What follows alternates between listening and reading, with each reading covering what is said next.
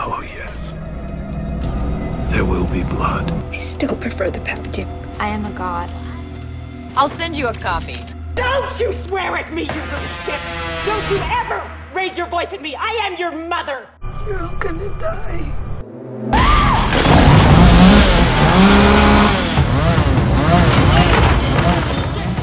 I am going to eat your soul and shit it out, Nicky! Thought you only murdered boys.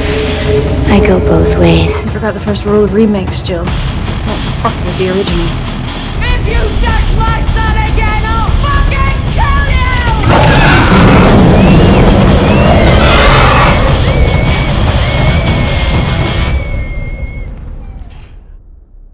Bentornati a Nuovi Incubi, il podcast che proprio non ce la fa a stare lontano dall'horror europeo.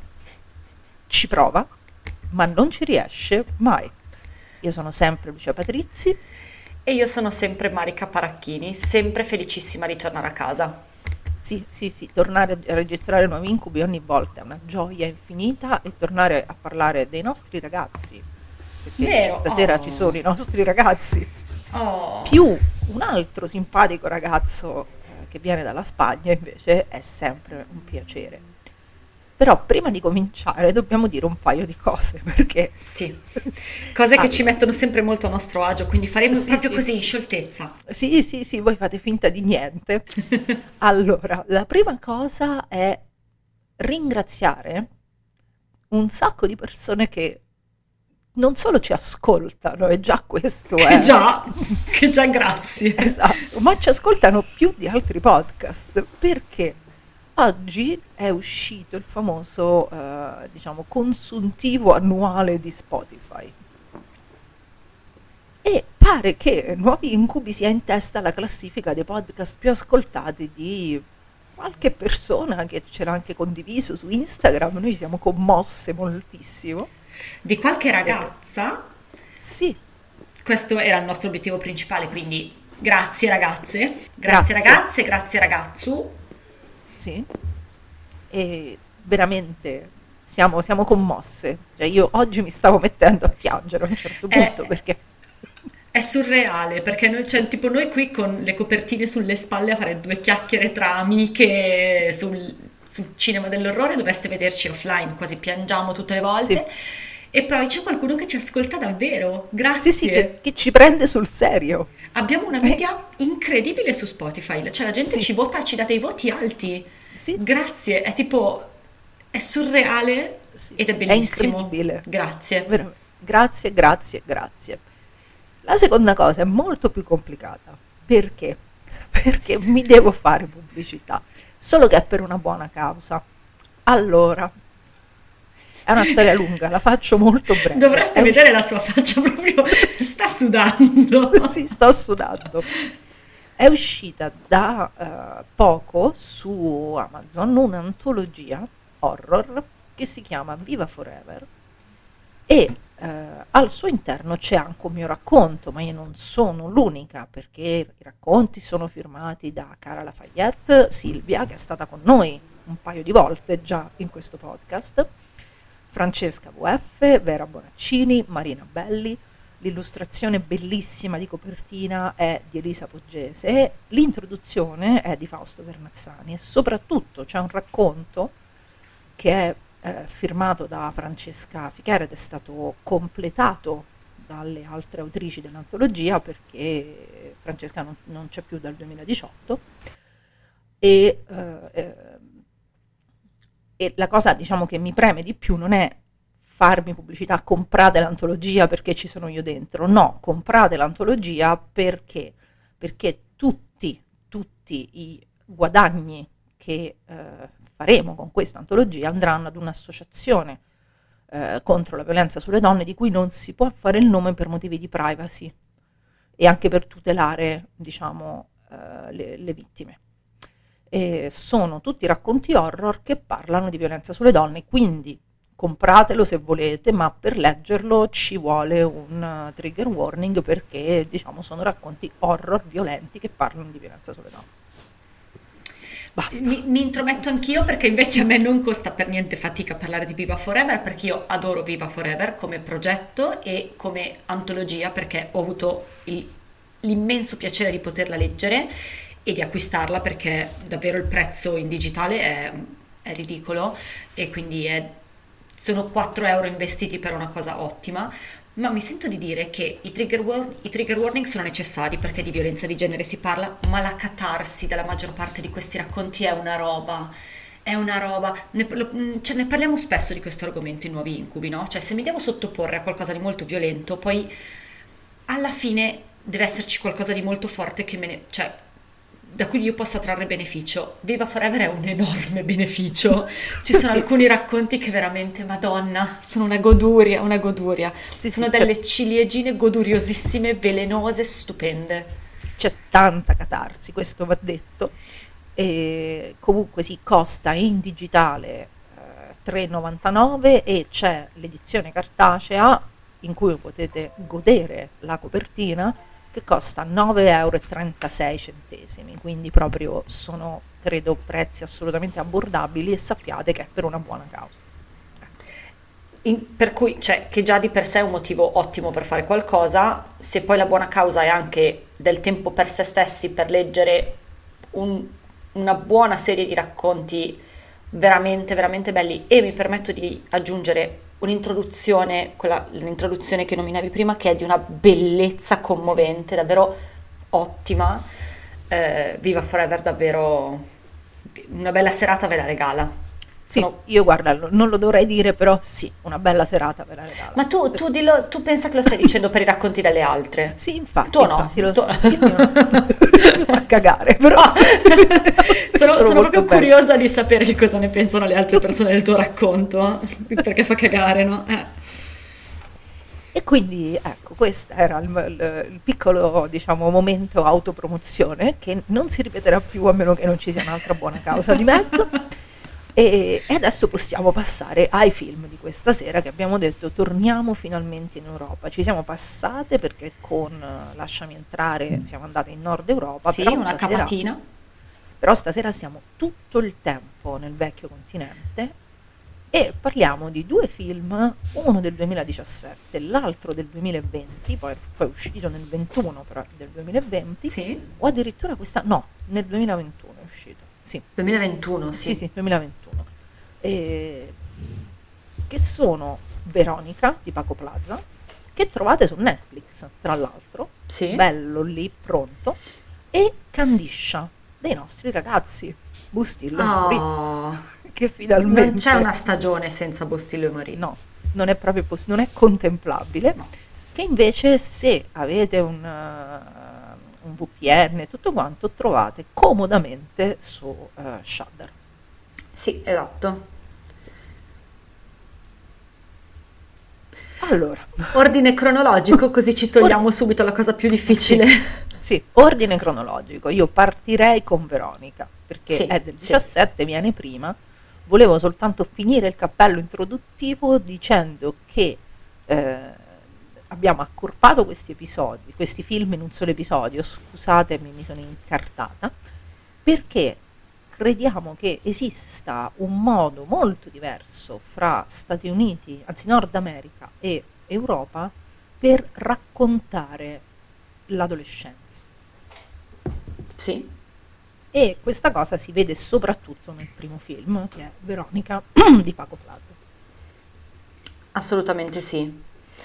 Ehm, anche il, è, è diverso il modo di raccontare l'adolescenza ed è diverso il modo di raccontare le dinamiche sociali che fanno vivere l'adolescenza in un modo, Eh sì, in quello specifico modo tra un continente e l'altro.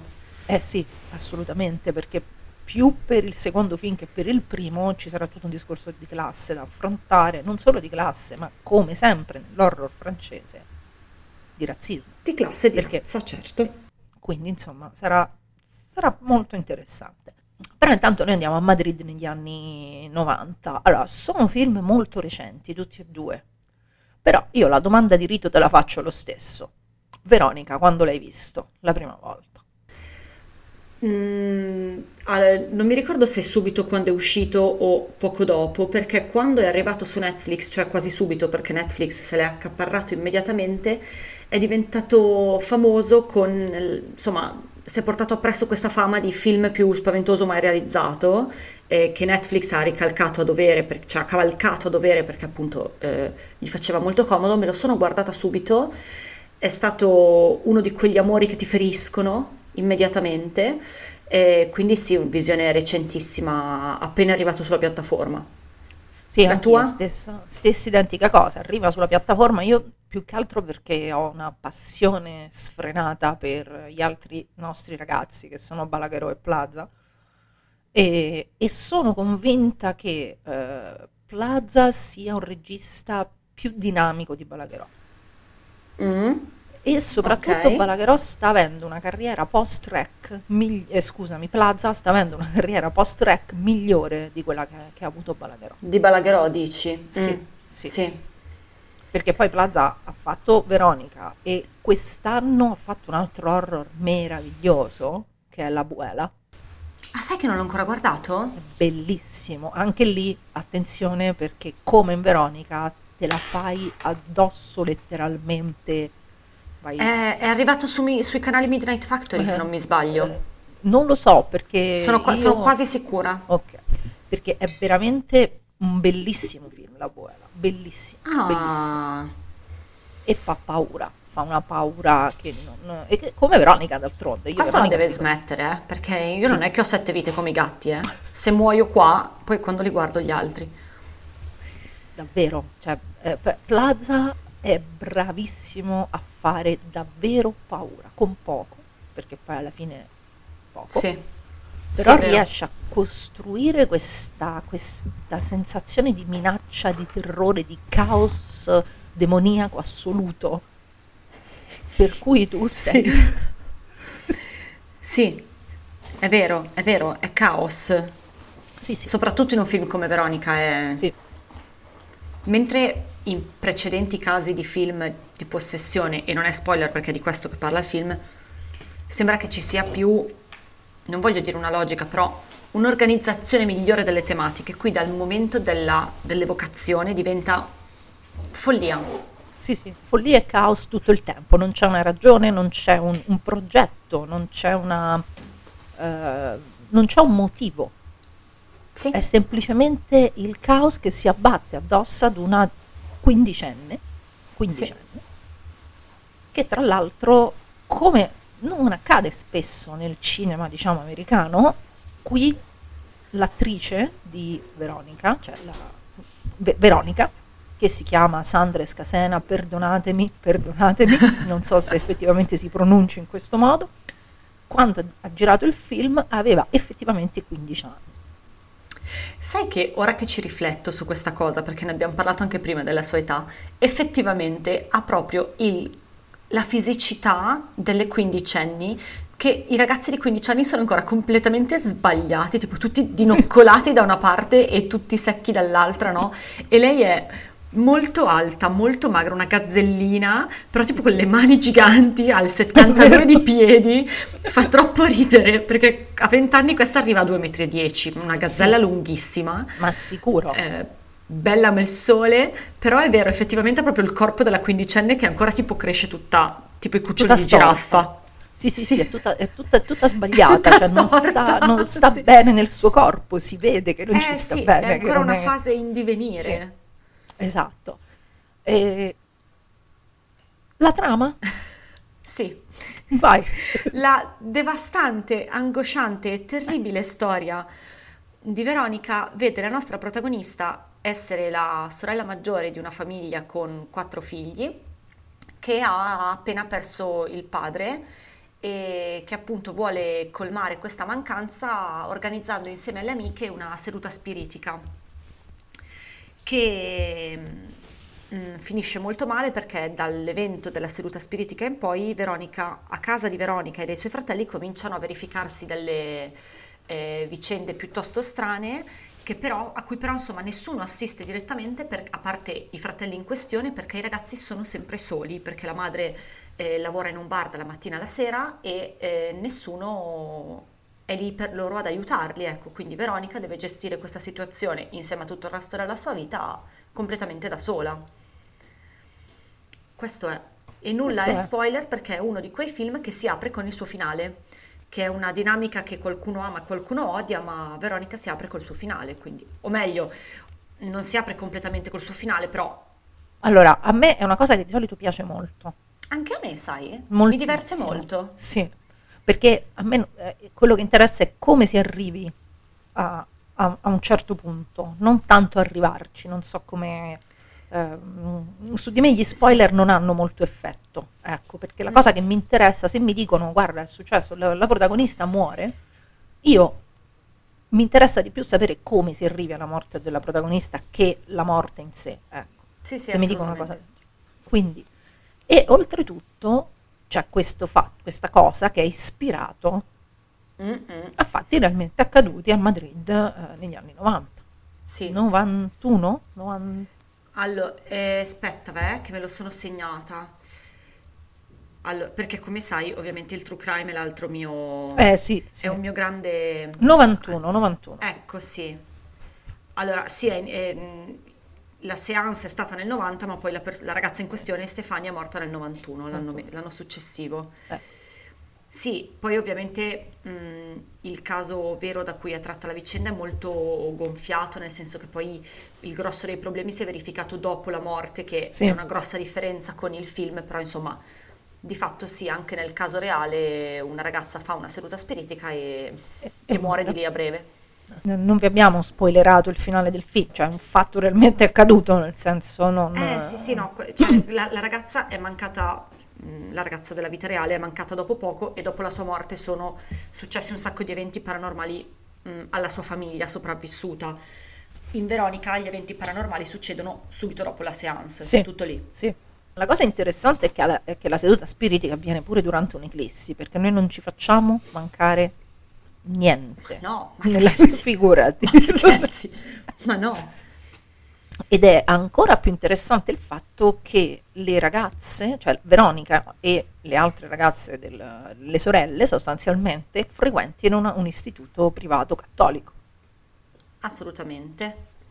Perché siamo pur sempre in Spagna nei primi anni 90. Sì, Nella infatti, cattolicissima Spagna. Nella cattolicissima Spagna, quindi, eh, e che Veronica legga questa rivista sul paranormale, che, Sì. sem- che è davvero una roba uscita dagli anni 90. Perché Eh. la cosa che amo di più di Veronica è proprio questa, che è, è ambientato in larga parte in un istituto religioso, ma è uno dei pochi, mi sento di dire, casi di film che è dichiaratamente su una possessione demoniaca in cui il clero non è mai coinvolto. O meglio, ci sono le suore perché siamo in Sì. un istituto religioso, c'è una suora nello specifico il cui ruolo ci potrebbe interessare, ma innanzitutto mancano le figure clericali maschili, Sì, già completamente. che di solito invece sono il centro. Ehm, e in più proprio manca la componente religiosa. La presenza che infesta la casa di Veronica e possiede la mente, il corpo di, di Veronica, non è connotata religiosamente come potrebbe essere connotato un Pazuzu. Pazuzu. No, no, assolutamente. Ecco. Non c'è proprio una connotazione cattolica in questa entità maligna. L'entità maligna qui non- di, di ambiguità ce n'è poca, nel Sì. senso c'è qualcosa. E poi s- C'è qualcosa, e questo fa riferimento al caso della vita reale, perché appunto non sono molti i casi legati al paranormale in cui poi c'è un effettivo rapporto della polizia che riporti l'evento paranormale. Il caso della vita reale era stato uno di questi e non c'è Esatto. nessun interesse in questo caso a coinvolgere una componente spirituale, o meglio, soprattutto nella sua parte risolutoria, no? sì, Cioè sì, non sì, ci si perché- rivolge alla fede per risolvere questo problema. Ecco, ed è, io credo che sia forse l'unico caso di possessione demoniaca al cinema in cui la fede non gioca nessun ruolo. Perché la suora, eh, sorella morte, Adoro. che, che io adoro, un personaggio meraviglioso, è un personaggio meraviglioso che sta lì che fuma sotto, nei sotterranei della scuola. Non, non parla mai in maniera eh, diciamo, connotata religiosamente a Veronica. Quando le dà dei consigli, cioè il consiglio principale che le dà è devi fare bene ciò che hai fatto male. Sì, Quindi, assolutamente sì. quindi alla fine non è che le, le- le- le parla di esorcismi o di cose di questo tipo, No, no. Non, non es- non esiste. Cioè è un film completamente laico, anche se l'ambientazione è in una scuola cattolica di suore. Dà, dà un- proprio la sensazione di inevitabilità quell'istituto lì, cioè Sì. tu sei cresciuta in quel quartiere, quella lì è l'unica scuola del quartiere, perché poi Sì. vediamo che è una scuola che comprende tutti i livelli di istruzione, perché tutti i fratelli vanno lì, Sì. anche se hanno età molto diverse, e è lì solo perché quella c'è, perché pro- presumibilmente la maggioranza delle scuole erano gestite da istituti religiosi. Pre- sì, sì, sì, istituti religiosi perché magari era vicino casa, perché comunque dato che la mamma sta, sta tutto il giorno e spesso fino a notte tarda, perché adesso non si spiega bene com'è la situazione, però io ho interpretato che quel bar fosse di proprietà sua e del padre e che poi nel momento in cui viene a mancare il padre lei se lo deve gestire completamente da sola. Sì, anch'io l'ho pensata così, perché Sì, comunque perché- era proprio sbagliata l'organizzazione familiare, quindi deve essere andato storto qualcosa con la morte Sì, del sì, sì. papà. Esatto. E Veronica si ritrova non soltanto a gestire un lutto molto complicato, perché comunque a 15 anni perdi il padre, Certo. non- ecco, ma a dover gestire una casa a 15 anni da sola e dei fratelli piccoli. E gestire i fratelli piccoli in tutti gli aspetti della loro vita, che è una cosa Sì. spaventosa, perché lei li tira su dal letto la mattina e ha cura di loro per tutta la giorno. giornata, Sì, sì, fino al bagnetto della sera, i compiti, ed è una cosa così alienante che è spaventosa. Veronica fa la vita più terribile che abbiamo mai visto alle ragazze dei nostri film fare finora. È vero, è vero. Ed ed è una, un- una vita che le è capitata addosso senza che lei avesse voce in capitolo Esatto, soprattutto. e non puoi, non puoi nemmeno prendertela troppo con la madre. No, che è la cosa No. più bella del film, no? Che non Sì. colpevolizza nessuno, e no- Nessuno. non colpevolizza nemmeno la madre. La madre che poi è questa attrice che si vede poco nel film, però è molto brava quando c'è, Mm. che è Anna Torrent, che non so se tu hai mai visto Tesis. Ah, sai che no? Ah, è, è Tesis è bellissimo, Tesis è un film bellissimo. No, dimmi in quale Amena senso Barra. bellissimo, che sai che da noi è sempre un po'... Nel nostro senso, Ok. quello, cioè è un film devastante, bello eccolo, da eccolo qua. Qua lei è la protagonista e a me mi è preso un colpo quando l'ho vista in Veronica perché me la ricordavo, Tesis è del 96, io me la Ok. ricordavo giovanissima in Tesis, me la ritrovo nel 2017, 30 anni dopo, che fa la mamma e mi ha, mi ha destabilizzata Eh, sì, moltissimo. sì, immagino. Sì, sì, sono rimasta abbastanza, come dire, offesa da questa cosa. sì. Sì. Posso, posso capire. Soprattutto dopo che mi hai detto in che anno è nata um, Veronica. Eh, esatto, lei del 2000 è, un- è una 2001 Eh, capito. ed è comunque più grande di Jenna Ortega. Io questa cosa ogni volta... Non possiamo parlare sempre di Jenna Ortega in ogni No, episodio, però la, la amiamo troppo e la odiamo troppo allo stesso Sì, tempo. sì, perché è troppo giovane e troppo brava. Troppo. Ecco. E, e quindi non puoi colpevolizzare la madre perché la madre No. fa quello che può. Si ritrova con questa attività da gestire, tre- quattro figli, di cui tre molto piccoli, Sì. perché c'è il piccolo Antonito che avrà quattro anni. È appena stato spannolinato Antonito. Sì, è appena stato spannolinato. Le due, diciamo, sorelle che Ma saranno faranno i primi anni delle elementari. Sì, esatto. E poi c'è Veronica che è quella grande, quella matura.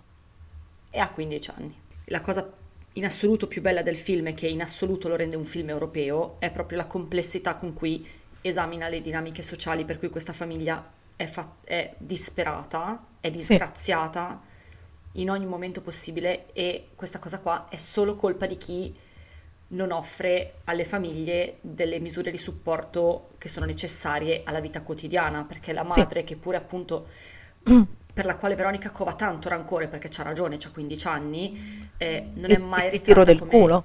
È perché le ro del culo, ovviamente. Non è mai ritratta come la persona sbagliata. perché quello che sta facendo non è sbagliato, è necessario, è Sì, l'unico è- modo per sopravvivere, no? Eh, c'hai quattro figli. E- Non è, eh, cioè, nel senso, li, li devi mantenere quattro figli in un modo o nell'altro. Sì. Non hai...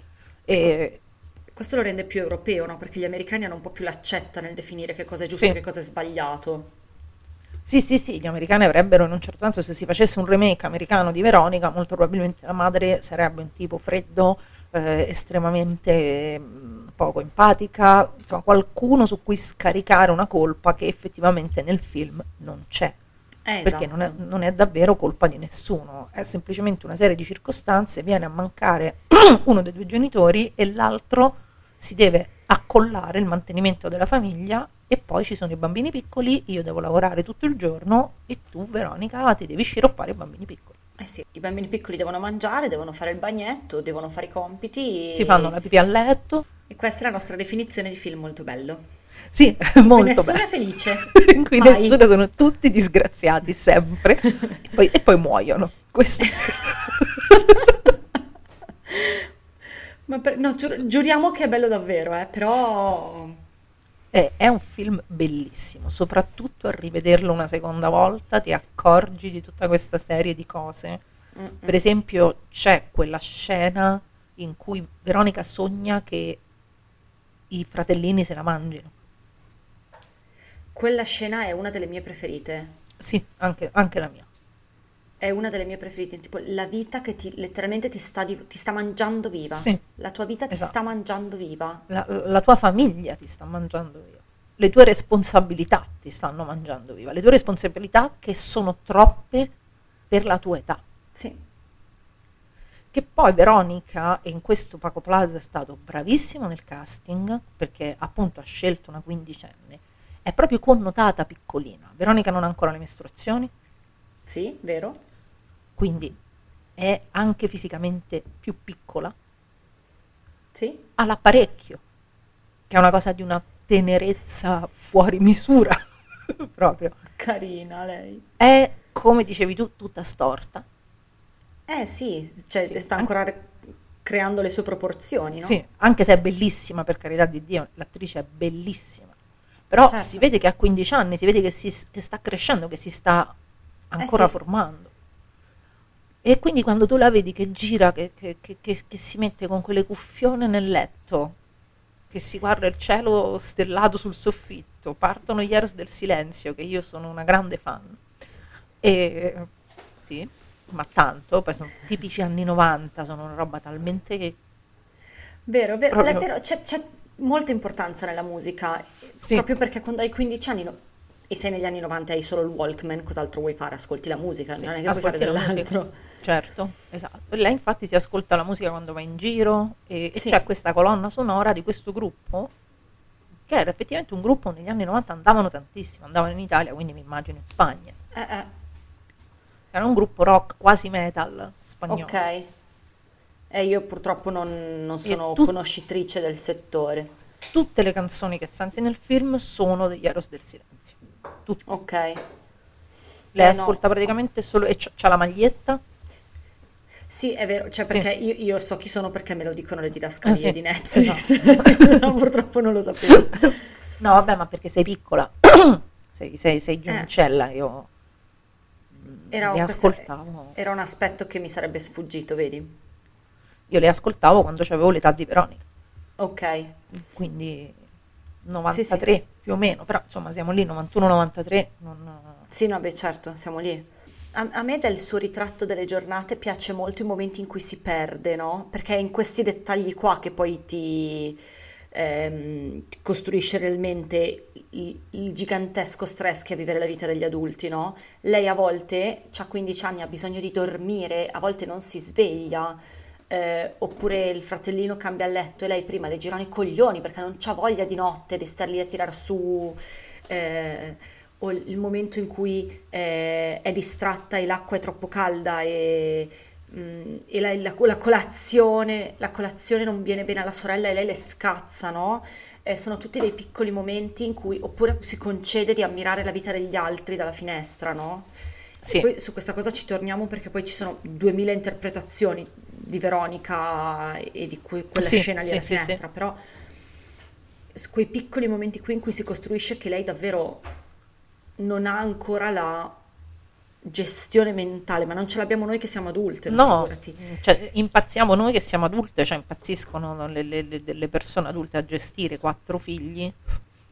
Tu pensa una bambina di 15, perché è una bambina a 15 anni, se è una bambina, a trovarsi tutto il giorno, anche perché è la responsabilità di questi bambini. Cioè, Cioè- la vita di questi bambini dipende da te. Sì, sì, letteralmente perché devono maneggiare e lei Sì, cerca sì. di insegnarlo a loro per diminuire il proprio carico. Ma non... è un discorso che si fa mille volte, no? Il, il vero peso del, del lavoro domestico non è quello fisico, ma è il carico mentale. Sì. E il carico mentale impari a gestirlo quando hai avuto tempo di costruire te stessa, ma lei, lei è stata privata di questa componente qua, quindi che cosa sarà di Veronica adulta? Una volta che i suoi fratelli non avranno più bisogno di lei, no? Co- cos'è Veronica adulta? Non abbiamo modo di saperlo perché finisce No. il film Sì, e non abbiamo modo di sapere. Abbiamo modo di sapere, però ne parliamo dopo. sì. Ehm, però quando ti hanno privato del momento in cui tu ti stai costruendo, che cosa rimane di te quando tutti si aspettano che tu sia già costruito? No? Sei un guscio vuoto da costruire. Esatto, sei, sem- sei rimasto un guscio vuoto schiacciato dal peso di questa gigantesca responsabilità che ti è piovuta addosso. Sì, E, non- e- e tra l'altro le sue, diciamo, coetanee nemmeno la capiscono questa cosa perché fanno un'altra vita. Sì, assolutamente, assolutamente. Fanno un'altra vita. E c'è quella scena in cui lei eh, viene invitata ad una festa, poi invitata non proprio, cioè viene a, viene a sapere Eh. che c'è, esatto, e eh, tipo le dicono, eh, ma tanto tu tanto stai sempre con i tuoi fratellini, quindi sicuramente non verrai. E glielo dicono quasi, non quasi, proprio a screzio glielo dicono. Sì, perché da un lato le amiche sono, perché di nuovo non un- non è un film con buoni e cattivi, le amiche sono privilegiate perché non, hanno- non sono nella posizione di poterla comprendere e dall'altro lato sono delle ragazzine di 15 anni che si sentono trascurate dall'amica e quindi pa- passano oltre, no? Perché poi di fatto ne- nessuna è mai completamente scazzata con lei, a parte Rosa in un piccolo momento, ma per quello che succede effettivamente a Veronica, non per la dinamica familiare, diciamo. Mm, però eh, dall'altro lato è anche naturale aspettarsi che per loro sia complesso restarle amiche, no? Perché essere amiche di Veronica vuol dire restare tutto il giorno chiusi in casa. Sì, lei non può uscire, lei non può farsi una passeggiata, lei non può andare a una festa perché lei ha i fratellini piccoli a cui deve badare, non li può lasciare soli perché come Esatto. fai a lasciarli soli? Quelli sono Eh, tre, tre terre, poi sono- fossero facili anche. Ma no, Antonito, amore, è bravissimo, sono le ragazze che sono delle selvagge. Sì. Infatti Sì, le amo, ragazze eh, sono sì. stupende, però sono due Le- selvagge. sì, sono due piccole selvagge. Antonito si fa la pipì a, si fa la pipì a letto, però poi in realtà eh, diciamo è buono, Antonito è buono, Sì, buono. è bravo, amore, Sì, lui. con, con quegli occhiali. Si fa scottare tutta la pelle e non le dice niente, No.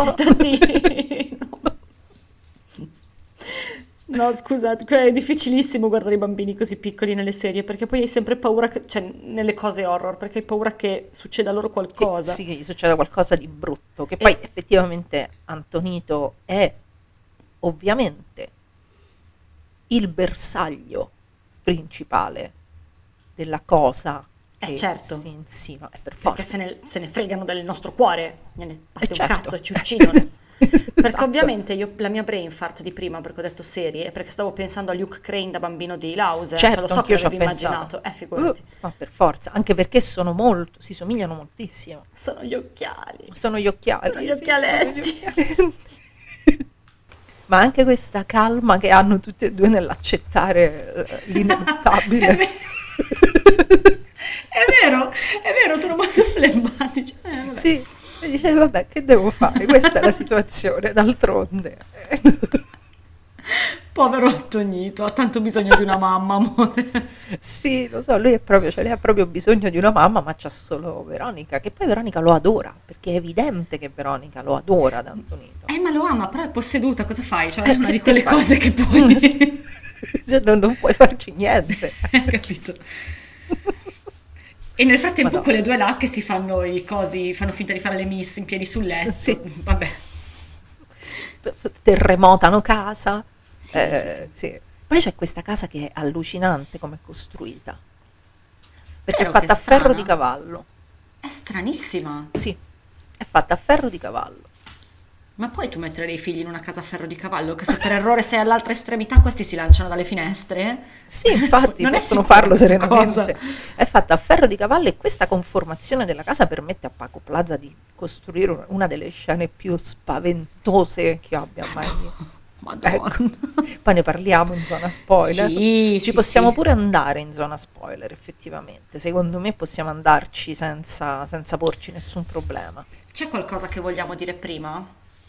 Perché allora dip- dipende da dove intendiamo collocare l'inizio dello spoiler, nel senso Mhm. che abbiamo appurato che è un film di possessione Sì. e senza timore di spoiler possiamo dire che è uno dei più efficaci degli ultimi anni, fa Sì. sinceramente paura dai suoi primi momenti, la possessione inizia relativamente presto, si costruisce Sì. anche piuttosto lentamente, ma quando arriva è una legnata sui denti proprio Sì, sì. Ma- brutte. Ma s- soltanto la scena della seduta spiritica alternata alle altre ragazze che stanno sulla terrazza della scuola a guardare nel cortile o sulla terrazza, adesso non me lo ricordo, a guardare le Quella è eclissi. bella, bellissima quella scena. Già quella È tu vero. sei spaventatissimo. Io non lo so, tu magari volevi dire qualcosa su chi pensa che questo sia un film che non fa paura. tu magari volevi dire che Eh, sono sempre maschi, tra l'altro. sono sempre maschi. Eh, il che forse non- mi fa pensare che noi abbiamo il... Questa cosa mi fa pensare, ora che ce ne, ne parliamo in coso, ma contestualizzo per chi non ha sentito il nostro offline. Ehm, come dicevamo all'inizio, Veronica si è fatto questa fama di film più spaventoso di sempre, no? Che ormai cioè, è una cosa scontatissima naturalmente che la paura sia una cosa soggettiva, va bene, lo riconosciamo, ok. Però, come al solito, la horror community è composta da donne che fanno le accademiche e scrivono i saggi e si laureano in antropologia e analizzano la vita ed è bellissimo, stupendo, meraviglioso, e poi dai maschi che stanno su Reddit. E rompono i- il cazzo, eh, perché bisogna dirla questa È vero, cosa. è vero. E i bro hanno questa come missione della loro vita di dire che a loro niente fa paura. E io mi sono scocciata. Se non ti fa paura, per piacere torni a guardare Die Hard, che è un capolavoro. è un capo- Eh, sì, Lungi da me diminuire... da- cioè, però va bene. Se non ti fa paura, Veronica, puoi andare a guardare qualcos'altro, eh? Nessuno ti tiene qui. Ci lasci stare, perché è evidente, mi è venuto in mente adesso, che non ti fa paura Veronica, perché tu non lo sai cos'è quel cazzo di carico mentale che sta ragazza si porta Infatti. appresso e che l'ha fatta esplodere nella posseduta che quasi dà fuoco a suo fratello nella vasca da bagno. Ecco. Quindi, amico mio, se non ti fa paura, scendi dal letto e vai a aiutare tua madre a pulire i piatti, stronzo. Ecco, e magari dopo un paio di volte che hai aiutato tua madre a pulire i piatti, capisci perché Veronica fa paura. Mi, è venuto in mente adesso questa cosa, effettivamente non hanno idea di che cosa faccia veramente No. paura in Veronica, pensano che sia le scene che fanno paura, fanno davvero paura, loro possono dire quello che gli pare. Sì, fanno davvero paura, ma fanno paura perché è il contesto che le rende spaventose e perché, e secondo me fa più paura da una seconda visione, Forse perché sì. c'è un piccolo twist nel film ed è per questo che io volevo andare in spoiler. Mm. Ok, Nel sì, senso dai. che eh, a una seconda visione ti spaventi di più perché sai già in anticipo la natura, conosci in anticipo la natura della possessione di Veronica. Ah, ok. E quindi tutto quello che vedi lo vedi alla luce di ciò che sai. Sì, sì. E quindi ti fa molta più paura. Perché sai effettivamente che cosa o chi in certi momenti sta davvero agendo. Sì, è vero. Ed è abbastanza spaventoso. E quindi tu dici è molto possibile che loro questa cosa mm, ci abbiano o non l'hanno capita non ci hanno fatto caso. Che poi il film non è che è un film complesso, eh, perché tu questa cosa la, in un certo senso la avverti dall'incubo in poi. Cioè nel momento in cui tu sogni che la tua famiglia ti si mangia viva Mhm. e tua madre ti dice ho bisogno che tu cresca Sì? e quella notte ti vengono le mestruazioni, sempre perché se noi non parliamo di mestruazioni non è, non è nuovi. Non è, ma no, certo. Non è un Tinger horror. Ti deve venire il ciclo. Esatto, esatto. E lì capisci più o meno dove sta andando a parare il film. Sì, forse sì, cioè forse è questo che... O forse semplicemente c'è un tipo di cinema che non comunica a, tutte le stesse pers- cioè a tutte le persone le stesse cose, che in linea di massima sarebbe anche una cosa assolutamente normale, smette di essere nel momento in cui diventa il tuo metro, cioè eh, in cui non sei in grado di riconoscere determinate cose che sono un po' oggettive, no? Perché che Sì. Veronica sia un buon film non può Sì. essere messo in discussione, che sia un film efficace dal punto di vista dello spavento, non può essere messo in discussione, funziona, è tutto Sì, perfetto. è perfetto, è coerentissimo, funziona, è efficace per quello che vuole raccontare. Però, se tu non capisci quello che vuole raccontare, perché sta tutto lì il punto, tu devi capire che cosa ti sta raccontando questo film. E che cosa ti sta raccontando questo film, secondo me, è spoiler. Quindi, d'ora in poi, tanto il film è su Netflix, Sì?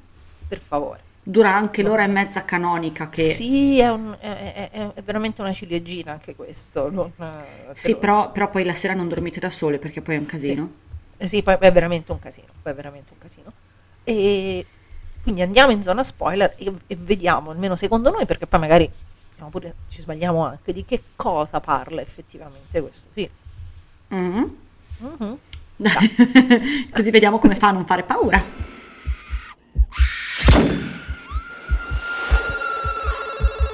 Noi prima stavamo dicendo che effettivamente la presenza dell'entità è, non è per niente ambigua, è fuori discussione. Mhm. Però il problema è il modo in cui questa entità si insinua nella vita di Veronica. Allora, Veronica perché evoca questa entità? La evoca per sbaglio.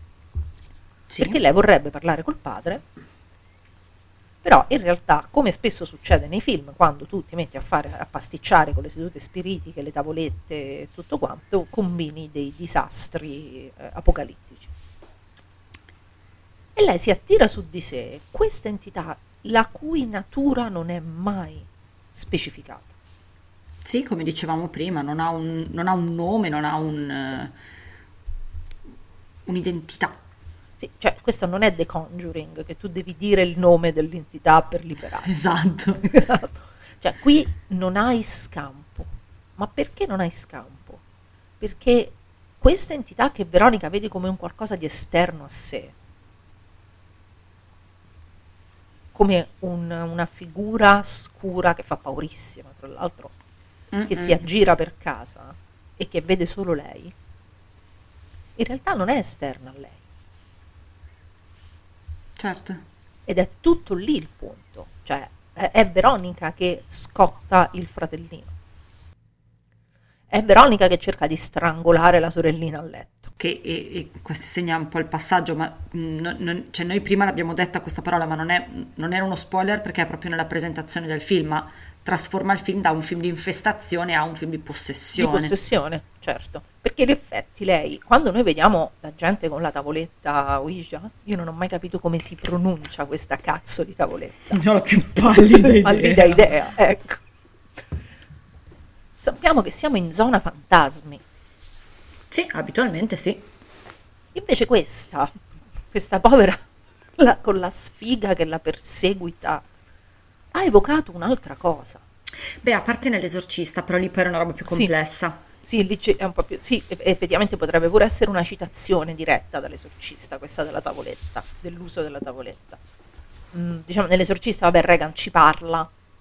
C'ha questo, tutto Sì. comincia con questo amico, diciamo, immaginario.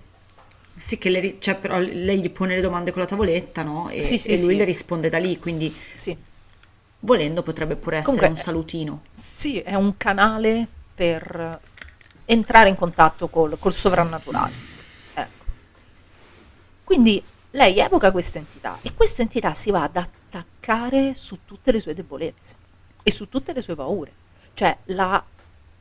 è questa la cosa che fa veramente paura in Veronica. Sì. E questa cosa qua è mega palese perché Veronica, che è una persona molto eh, dimessa, no? Ehm, l'unico momento in cui la vediamo reagire a qualcosa non è a tutte le cose che le accadono nella vita di tutti i giorni, no? Ma è quando qualcun altro comincia a vivere la vita adulta da cui lei sta così tanto scappando, no? Sì. Perché quando l'unico momento in cui lei ha uno scontro con la sua amica Rosa, che è l'amica che le ha un po' voltato le spalle, è quando vede Rosa parlare con un ragazzo, no? Che quando sei Certo. così giovane parlare con, il- con un maschio è tipo la prima, il tuo primo step verso un- una fase successiva della crescita, Sì. no? È l'unico momento in cui lei, in cui lei scatta qualcosa è quando vede gli altri avere questa cosa da cui lei sta così tanto scappando. Sì, più che altro sta, sca- non- non- Cioè, sta sta- scappando, ma le fa lei- paura. Sì, anche perché lei è interdetta. Sì. Come fa lei ad averci un ragazzo Mm-mm. se deve stare 24 ore al giorno appresso ai fratellini? Come fa Certo. lei ad avere un'adolescenza normale? Come può passare appunto all'età adulta? Cioè, il fatto che la madre continui a ripeterle, Veronica, ho bisogno che tu cresca. In questo è un po' cattiva la madre. Sì, è infatti. Però è anche da dire che la madre torna a casa, perché questo- questa conversazione con la madre avviene in un momento molto particolare del film. Cioè, la madre Sì. torna a casa e trova i quattro figli accampati in salotto, che strillano e che dicono che c'è qualcuno dentro casa e lei sta per chiamare la polizia. Sì, E, e- e quindi ovviamente si incazza perché dice io sto, sono stata, eh, anche perché lavorare in un bar non è una roba, come dire, no, lo so bene. È, una, è Eh, lo stata una bene, larga infatti, parte della una mia lar- vita. Esatto. Torni a casa che sei sderenata, Mm-mm. triturata e ti ritrovi con questa scena per cui non capisci bene che cosa sta succedendo, pensi che tua figlia grande abbia terrorizzato i bambini più piccoli.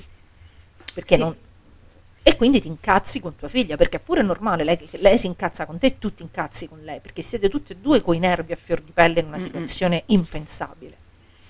Sì, ma allora come dicevamo prima, non esiste il cattivo, ehm, quello in cui da persona che è intellettualmente affine ai quindicenni più che ai trentenni, eh, viene davvero facile capire da dove arrivi il risentimento di Veronica, perché Sì. la madre non riesce nemmeno a prendersi un momento per rassicurarli un attimo prima, no? Fe- fermali, siediti un attimo, capisci che cosa sta succedendo e poi se è una cazzata la sgridi, no? Però tipo è un momento di grosso stress, di grossa agitazione. Punta un attimo l'attenzione sui tuoi figli che sono lì davanti a te e non sul trovare la prossima soluzione. Sì, sì, sì, perché anche perché li vedi che sono tra- genu- genuinamente spaventati, terrorizzati. se la fanno sotto dalla paura, poveretti. E, e Veronica per prima se la fa sotto dalla paura, è terrorizzata lei per prima, quindi qualcosa là dentro sta succedendo, che stia succedendo qualcosa a tua figlia, è evidente comunque. Il problema è che sei troppo. Sì, esatto. troppo stanca per... Eh sì. Perché poi non so se c'è una teoria secondo la quale effettivamente in Veronica non esiste nessuna entità demoniaca. Eh, io una cosa... Sì, una cosa del genere sì, ce l'ho, l'ho letta. Perché in effetti, secondo me, sì, cioè è evidente che ci sia una possessione. Però Mm. puoi pure, cioè è un film che ti regge, un po' come dicevamo la scorsa puntata a proposito di The Witch, è un film che ti regge tranquillamente anche se gli levi la componente sovrannaturale, perché è semplicemente Sì, questa ragazzina affogata da tutta una serie di responsabilità che la stanno schiacciando, che a un certo punto sbrocca. Sì. Allora, in realtà la lettura che ne ho, che ne ho letto, scusate la ripetizione, io eh, non vuole proprio un'esclusione della componente sovrannaturale, più un'interpretazione, se vogliamo, no? Che è la famigerata interpretazione dell'abuso, eh, che non toglie completamente la parte soprannaturale, perché effettivamente, per fare un esempio molto concreto, adesso che siamo in zona spoiler, cosa numero uno, Veronica muore davvero. E cosa numero due, i materassi sono effettivamente molto sporchi di nero. Sì, sì. Quindi, scusa una Sì. cosa sola, ti prego me ne dai uno perché sennò io tipo mi casca la testa. No, gli altri. E effettivamente ehm, mm, quella, quella cosa qua non toglie mai il... ehm, cioè, non toglie mai completamente la, la componente soprannaturale, no? No, no, perché comunque eh, ci sono delle cose tangibili, ma dall'altro lato ne offre un- un'interpretazione diversa, se vogliamo, rispetto a quelle che abbiamo Beh, fatto perché finora. effettivamente, no, non è tanto diversa, perché effettivamente l'idea che l'entità soprannaturale si vada ad attaccare ai punti deboli di Veronica, il punto debole di Veronica è che lei effettivamente, come penso che l'abbiamo pensato tutte almeno una volta nella vita, credo che ogni tanto lei abbia l'idea, ma se io questi cazzo di palle al piede di fratellini non ce li avessi, starei molto meglio. Ah no, ma io, io proprio facevo riferimento all'abuso Ah, sessuale, ok. eh, compiuto dal Ah, padre. ok, ok. No, io questa, ecco, io questa cosa non l'ho, non l'ho, non ci ho proprio pensato. Alla prima visione nemmeno io, poi mi sono letta queste cose, mi sono riguardata il film per fare i compiti, diciamo che effettivamente ci sono tanti dettagli che ti aiutano ad andare in quella direzione lì, nel senso che, ehm, allora, ovviamente tutte- tutti gli attacchi arrivano solo in camera da letto, Sì. gli attacchi più forti arrivano in camera da letto e infatti eh, la prova tangibile sono appunto i materassi Sì. sporchi di tutti. Ehm, Vabbè, la perdita di sangue anomala per un ciclo mestruale potrebbe anche far pensare a qualcosa di, a un rimando a qualcosa di molto violento.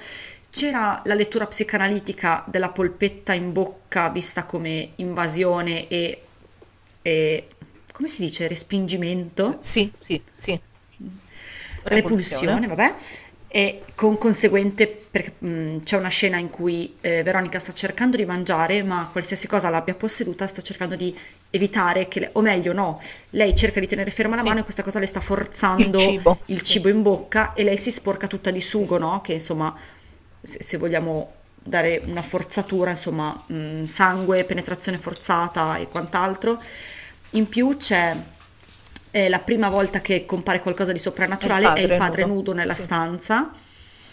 E poi cos'altro mettevano come prova? Un dialogo con la, cioè come prova, come elemento a supporto di questa tesi, c'è anche un dialogo con la madre, perché ad un certo punto eh, Veronica dice alla madre: ehm, Tu cosa ne vuoi sapere? Tu non sai niente di quello che succede qui Sì, dentro, una roba sì. del genere, parafrasando.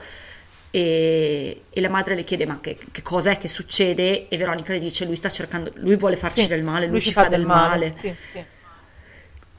Che appunto ci sono tanti piccoli elementi disseminati per il film, come, come dicevamo prima, la scena alla finestra, lei che guardi la vicina Sì. di casa eh, con il padre, allora o è invidia perché questa relazione può ancora esserci, oppure se gli vuoi dare un'interpretazione negativa, è preoccupata per la vicina che qualcosa Sì. succeda di male anche a lei. Sì. Diciamo che disseminate per il film ci sono una serie di cose che si prestano a un a un volerci anche vedere altro. Tanto è vero che quando ehm, si deve risolvere questo problema di questa mh, entità, eh, il giornalino le dà come soluzione di rifare Sì. una seduta spiritica per salutare. Quindi è un modo per congedarsi da questa figura paterna Sì, che ti ha abusato, cioè hai bisogno di questa cosa per chiudere questo capitolo, per salutare e andare Sì, oltre, in non lo realtà so. è il mo- l'ho No, trovato no, molto no, ma ci interessante. sta, è, il motivo scatenante del film. Lei vuole parlare col padre. Il motivo per cui lei voglia parlare col padre può essere nostalgia, può essere rabbia, eh, può essere un qualcosa che è rimasto Sì. in sospeso perché noi di questo, di questo padre non sappiamo niente, vediamo una foto, non sappiamo No, niente. esatto. E il fatto che lei, tentando di evocare il padre, evochi questa entità violentissima, perché è violentissima, perché la- la- le lascia dei segni addosso, Eh? la picchia, la, Sì, la graffia. sì. Lei, lei- lei si ritrova, la- un- uno dei primi segni del- che, che- c'è qualcosa che non va è che lei ha stampate cinque dita sulla spalla. Sì. Eh sì, Quindi ci sta perfettamente. è vero, è vero. Io rimango perplessa soltanto perché nel momento in cui ogni volta che lei si riferisce al padre, lo fa con, Mhm. con un atteggiamento molto nostalgico. Eh, Sì. E anche con, con- con un affetto, diciamo. Mm. Quindi Sì. ovviamente questo non, non- non sta a significare niente perché sono cose molto complesse. Soltanto che Certo, io credo, dato che Paco Plaza è un regista che io adoro, però non è un regista così sottile. ecco. Ci va Ah, se- ok. è, è sempre Pensi che- molto diretto, è sempre molto eh, cioè non è Jennifer Kent, non so come, come dire, ecco, non- Mm. le, le sue Sì, metafore ok. non sono nemmeno metafore. Cioè, eh, È un pochino più, pe- sì, un pochino più Ecco, grosso di così, ecco, la metafora, la, la scena più metaforica del film è quella dell'incubo e non mi sembra una metafora di complessa interpretazione, cioè i tuoi fratellini ti si stanno mangiando viva, cioè è proprio... Esatto. Ecco, Se la mangiano mangiano, proprio. cioè, non si- è pure una scena bella gore, bella splatter, cioè funziona, è, è- forte, ecco. Sì, sì. Quindi questa sottigliezza così estrema, cioè se Paco Plaza avesse voluto dare a intendere che c'era una situazione di abusi da parte del padre, te l'avrebbe, ti avrebbe messo 15 didascalie, qualche insegna al neon.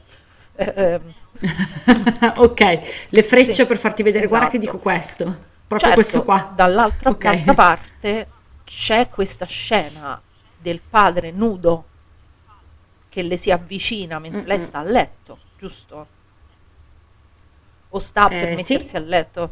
No, no, le- sì, lei è sicuramente Sì. già lì in È in camera. camera, però non mi arriva. ricordo se è a letto o se sta per mettersi a letto, che effettivamente dà questa sensazione di figura paterna abusante. Eh.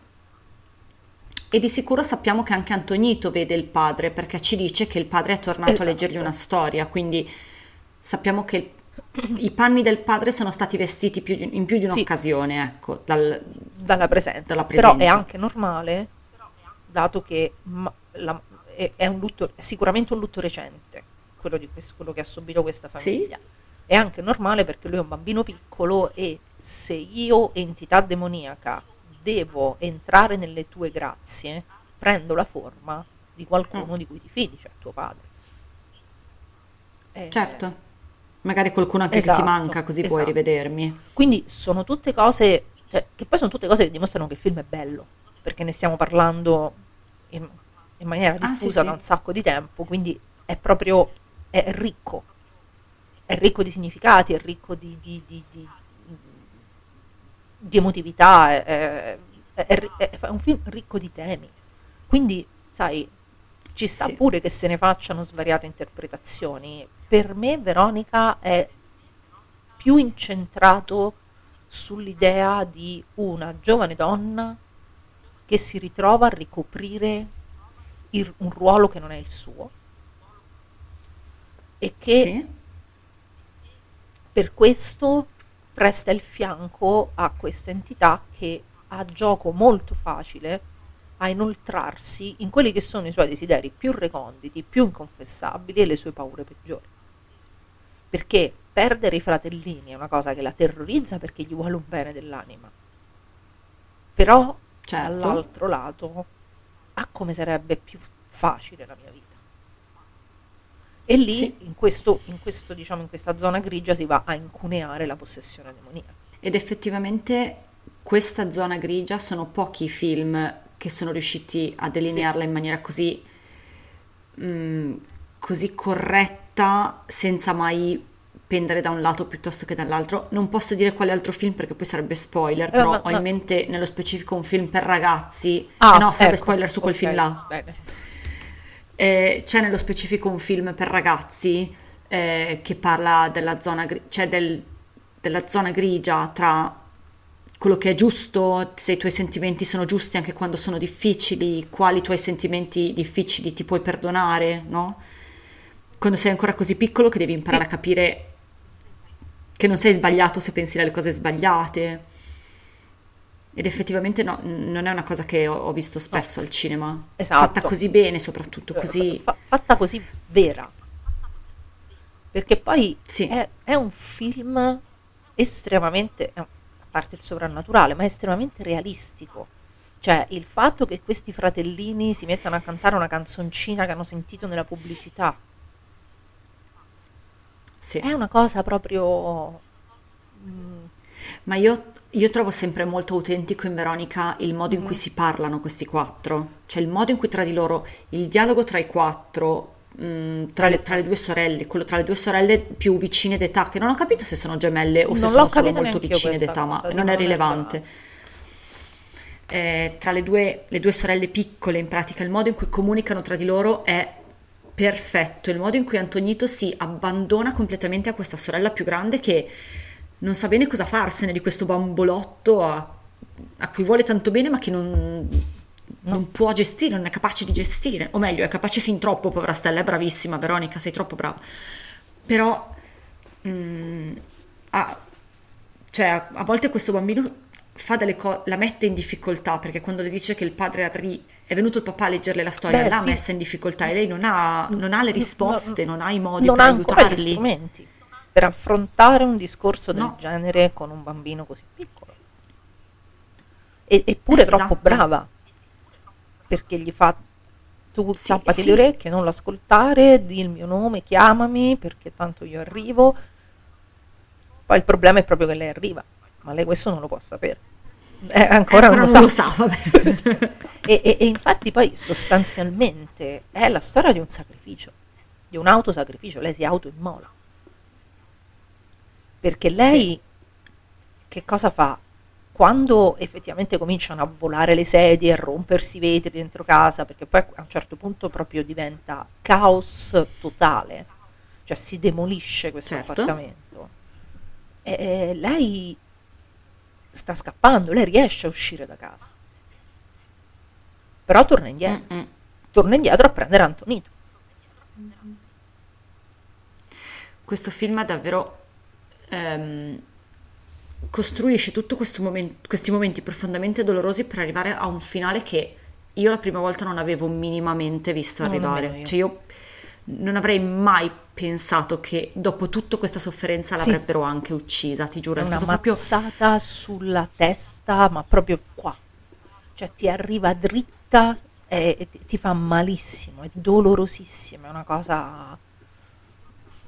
Perché fa quella cosa di The Descent, no? Di portarti a Sì. tanto così da una soluzione felice, perché la madre arriva, recupera le sorelle Lei è salita, e tu il secondo dopo sai che, sai Sì. che Veronica è morta, ma non è possibile. Non lei puoi è salita a fatto, recuperare volta Antonito, Antonito nell'armadio e in quel momento lei si rende conto che il pericolo è lei.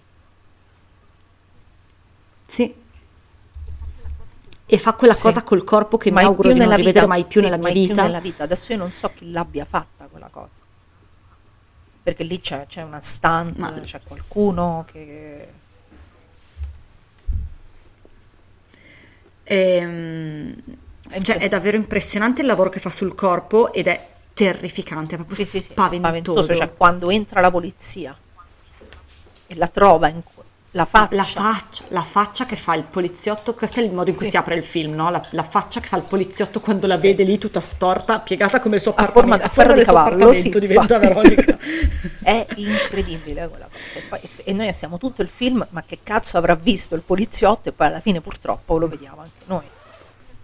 È Sì, pure esatto, peggio di perché quello lei che è ti completamente deformata, lei ha la faccia deformata.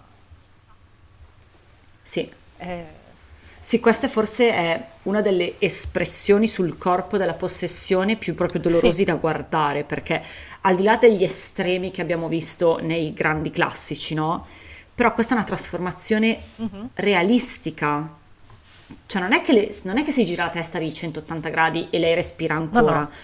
però quello che le succede è facile immaginarlo Sì, sul corpo po' umano. come Cioè non è facile è guardarlo, facile però immaginarlo. facile È un po' come perché, per esempio, c'è eh, un film che io non amo particolarmente, però da un punto di vista di recitazione e di contorsioni Mhm. demoniache è pazzesco, che è The Exorcism of Emily Rose, in cui c'è Jennifer Ok, Carpenter sì, è che non ha, non- non ha fatto uso di effetti speciali, protesi e tutto quanto, e fa tutto con il corpo.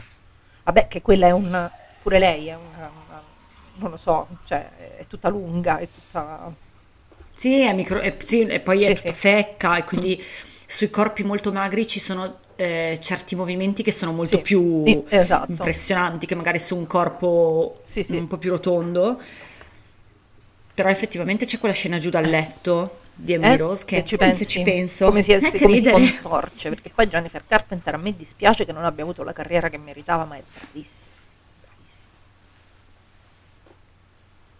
È, è- un'attrice s- No, è straordinaria. vero, è vero. E, e ci ho pensato molto a Emily Rose, perché Emily Rose effettivamente è is- ispirata ad una storia vera, però Emily Rose è un carrozzone cattolico di una pesantezza senza, senza confini. Ah, a me non fa impazzire perché mi sembra che non decida mai bene che cosa vuole fare di se Esatto. stesso. Che cosa, cosa stiamo facendo? Stiamo facendo un legal drama perché in tal caso magari lo guardo. Stai facendo un film di possessione? In quel caso lo guardo certamente, però Esatto, investici di più, non lo da so. che parte stai? Di sicuro non da quella di Emily o della povera Eh. Annelise Michel. Però in quel caso allora si guarda Ecco, Requiem, che è un esatto, però pure quello Requiem. Mai Ah, più non lo guarderò mai più, credo. Mai, No, no, mai ho dato. A questo punto, il nostro momento preferito. E qui ce n'è, eh? Qui ce n'è.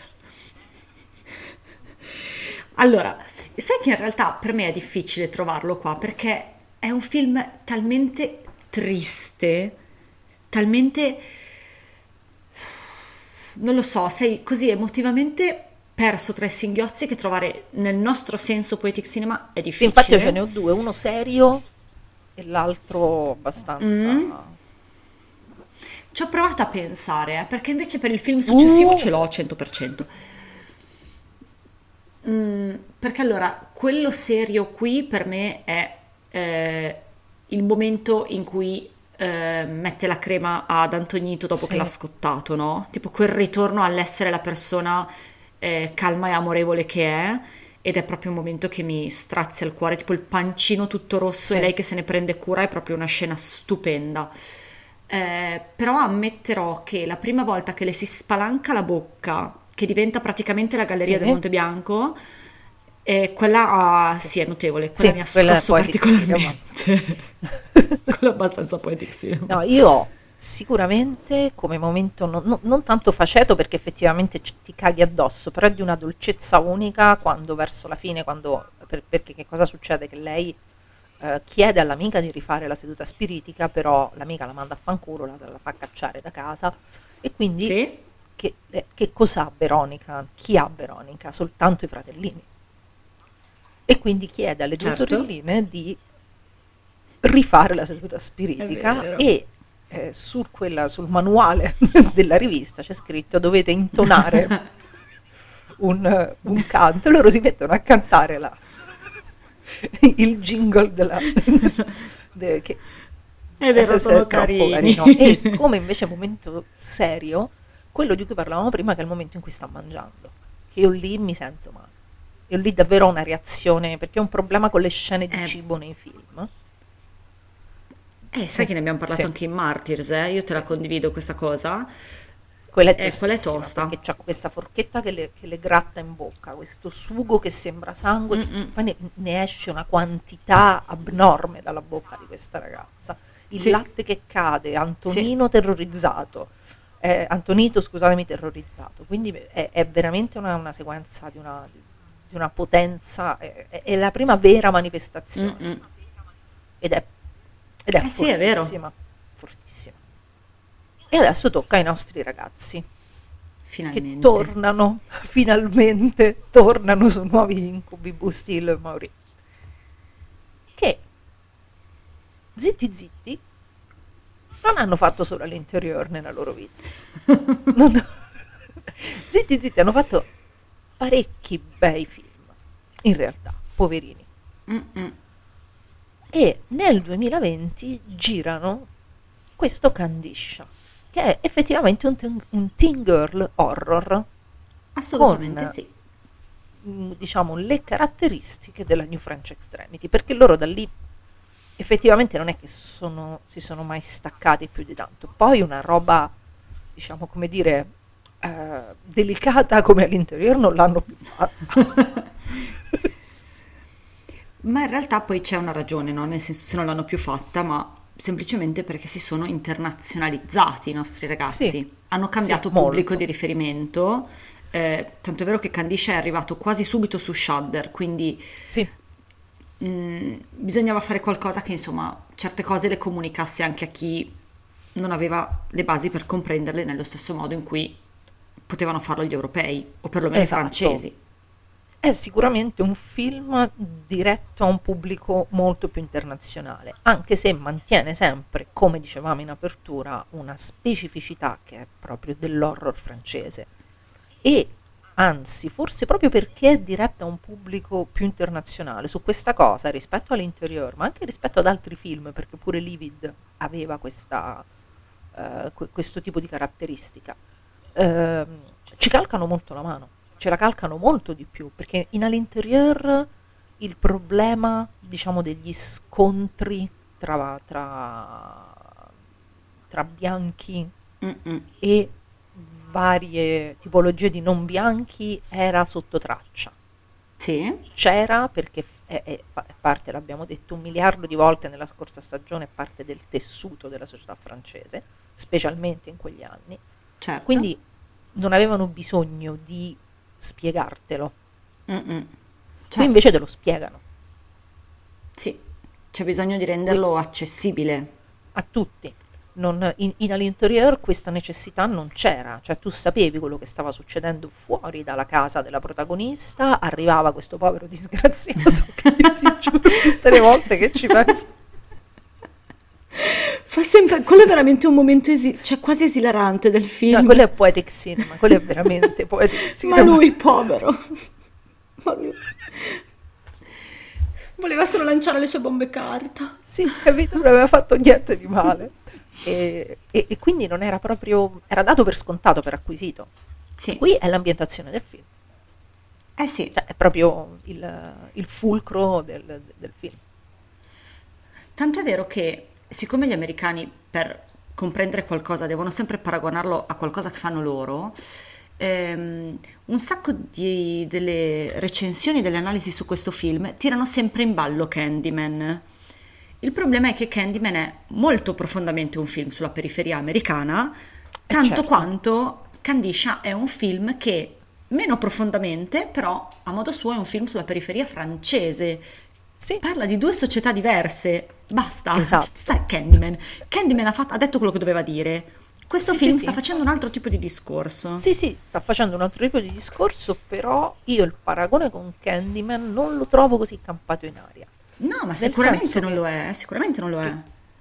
Eh, la, la- la differenza macroscopica con Candyman, che forse gli americani non capiscono perché loro eh, i miti non ce li hanno lo- loro, nel senso che comunque Non ce li hanno Candyman ancora. è- Sono nati da troppo eh, poco. Esatto, Candyman è una figura inventata appositamente da, da- da- da Barker per il... Invece Candiscia no, Certo. non è una leggenda metropolitana Candiscia. Mm-mm. Candiscia è una, un demone, un uh, demone non so se effettivamente, però Allora, come, come- la- nelle, mm, nelle info che cercavo in giro sul personaggio, la leggevo definita mezza strega, mezza gin. sì, è, una gin, è una gin femmina. Eh, Sì. quindi sì, non... è qualcosa di, di a sé, cioè non esiste qualcos'altro come Candiscia, quindi come fai a Non- spiegarglielo? Esatto, non c'è un corrispettivo, però è una, una- una cosa che viene dal folklore, dalla cultura Sì, degli antenati delle protagoniste o di alcune di loro. esatto, sì. Quindi Ca- Candyman se lo sono dovuto inventare. Qui non c'è bisogno di inventarsi niente. Ecco perché non ce Cioè, li hanno i miti loro, hanno fatto in Esatto. tempo ancora a costruirli. Esatto. E, e non si tratta nemmeno di un mito europeo, cioè siamo proprio da un'altra parte. Eh sì, perché poi c'è anche da spiegare loro, ci sarebbe anche da comprendere questo concetto, no? Eh, la mescolanza di culture di cui loro si fanno, loro gli americani, si fanno tanto orgoglio, è qualcosa che non conoscono veramente perché ehm, la loro di cultura è talmente è come la menta, dove la metti copre tutto il resto, no? Sì, Ehm, esatto. Non conoscono realmente la fusione tra ehm, la cultura, il background che, va da cioè che arriva da una parte e lo sviluppo individuale che cresce in un altro. Sì, non, Cioè le non ragazze ci- protagoniste di Candiscia non, pot- non avrebbero mai potuto essere americane, soprattutto le due ragazze di Candiscia che non sono bianche. Sì. ehm, sono dei personaggi con un background tale che non avrebbero mai potuto essere da nessun'altra parte se non in Francia. Eh certo, e, ti- e per questo dico, ha una specificità tutta francese, però te la devono spiegare. Cioè Bustillo e Mori si sono messi là, adesso noi americani un po' scemi questa cosa gliela spieghiamo bene, cerchiamo di fargliela capire il meglio possibile. Infatti è un film che ti, che ti illustra tutto. Cioè alla Sì. fine chi è Candiscia tu lo sai dal film. Sì. Cioè ti, fanno il, il- il super spiegone su chi sia Candiscia. Che non è necessariamente una cosa negativa, o No. comunque non è uno spiegone No, messo no. incollato lì. Ehm, No, no, ma è- perché è- loro, è- eh, i miei ragazzi son- le sanno fare queste cose, Eh, sì. nel senso sono, sono bravi, sono molto bravi. Quindi, però a questo punto io direi che la trama, dato che io non credo che molti l'abbiano visto Candiscia, Veronica sì, ma Candiscia proprio no, quindi io la- Mm. Sì. la racconterei un pochino la trama. Sì, allora le tre ragazze che abbiamo nominato sono delle ragazze che appunto vivono nella periferia eh, francese ehm, e ehm, nello specifico la nostra protagonista si chiama Amélie e la conosciamo perché ha un ex fidanzato eh, particolarmente sgradevole, o meglio, rettifico, non sgradevole, violento. Tanto è vero che non accetta la fine della loro, rela- della loro relazione e una sera tornando a casa la aggredisce e cerca di violentarla. Eh, siccome lei appunto ha delle conoscenze con le sue amiche, cono- attraverso le sue amiche, grazie alle sue amiche, conosce, ehm, viene a conoscenza della figura di Aisha Kandisha, che è appunto una figura che le viene presentata come vendicativa no? verso gli uomini che fanno del male alle donne, e tornata a casa dopo l'esperienza traumatica con questo ex fidanzato, prova ad evocarla per vedere, per cercare vendetta. L'avesse mai fatto, matta L'avesse mai fatto Amelie, Madonna Ha, Santa, ha come quasi, ha quasi sterminato la città. E Sì. non è spoiler, raga, è una roba. No, è una roba, cioè, e poi il problema di Candiscia è che non è che si limita, non lo so, appare a questi uomini e li, li secca con un infarto, gli fa venire un ictus. No, li ammazza malissimo, li uccide, ma proprio, cioè muoiono con, con tanto dolore. Diciamo che in tutta la produzione di Bostillo e Morì, dopo Inside, dopo l'interior, non, ave- non avevano più avuto modo di sfogarsi così bene, questa No, roba che loro proprio no. gli piacciono le interiora. Poi è arrivato Candiscia, ha detto, sai Sì. cosa c'è, lo rifacciamo. Sì, lo lo rifacciamo. rifacciamo con più soldi. Sì, Quindi a questo punto noi i corpi umani li deformiamo completamente, Sì, cioè sì. li, li facciamo a pezzi in un modo, eh, perché in effetti all'interior sì, è, all'interior è molto più gore di Candiscia sicuramente, però all'interior alla Certo. fine sono armi da taglio, sono ferri di calza, sono tostapani. insomma cose così. Qui invece c'è questa entità che ti, ti- ti- ti- mette tutto storto, ti, smonta e ti rimonta. ti fa male, al ti fa, contrario, ti fa proprio male. Sì, Candiscia proprio ti fa pentire di essere venuto al mondo. sì, esatto. Non è che ti uccide, ti Esatto. fa proprio desiderare la morte. Sì. Se hai tempo, perché se non hai tempo ti piglia prima. Però, E, e comunque Candiscia, diciamolo, così siamo proprio, è un, un- una gin della mitologia marocchina. ah sì, non abbiamo detto, abbiamo detto, parlato Sì. di Mediterraneo, ma non abbiamo specificato. Sì, viene dal Marocco, Candiscia. Eh, e si presenta come una donna bellissima. Sì? Tra l'altro l'attrice che fa Candiscia è bellissima. E Bustillo e Mauri le danno un look, come dicevi tu, un character design che è, È magnifica. è magnifica. Ha questa, questo eh, look ehm, arabo, tipicamente arabo, quindi se vi piace l- l'estetica araba è una roba di una bellezza che non ha senso. E poi fa una paura però. Una Una paura. volta che te la inquadra tutta. Sì, eh, fa una paura bestiale. E- e- ed è un film violentissimo, cattivissimo. Sì? Ci dobbiamo mettere un trigger warning grosso come me, Sì? perché pe- pe- per la violenza sugli animali è finto, ovviamente, altrimenti non staremmo qui a parlare del film. Ovviamente. Ma c'è un coniglietto adorabile, tra l'altro Bellissimo. bellissimo che fa una fine orrenda ed è tutta in campo.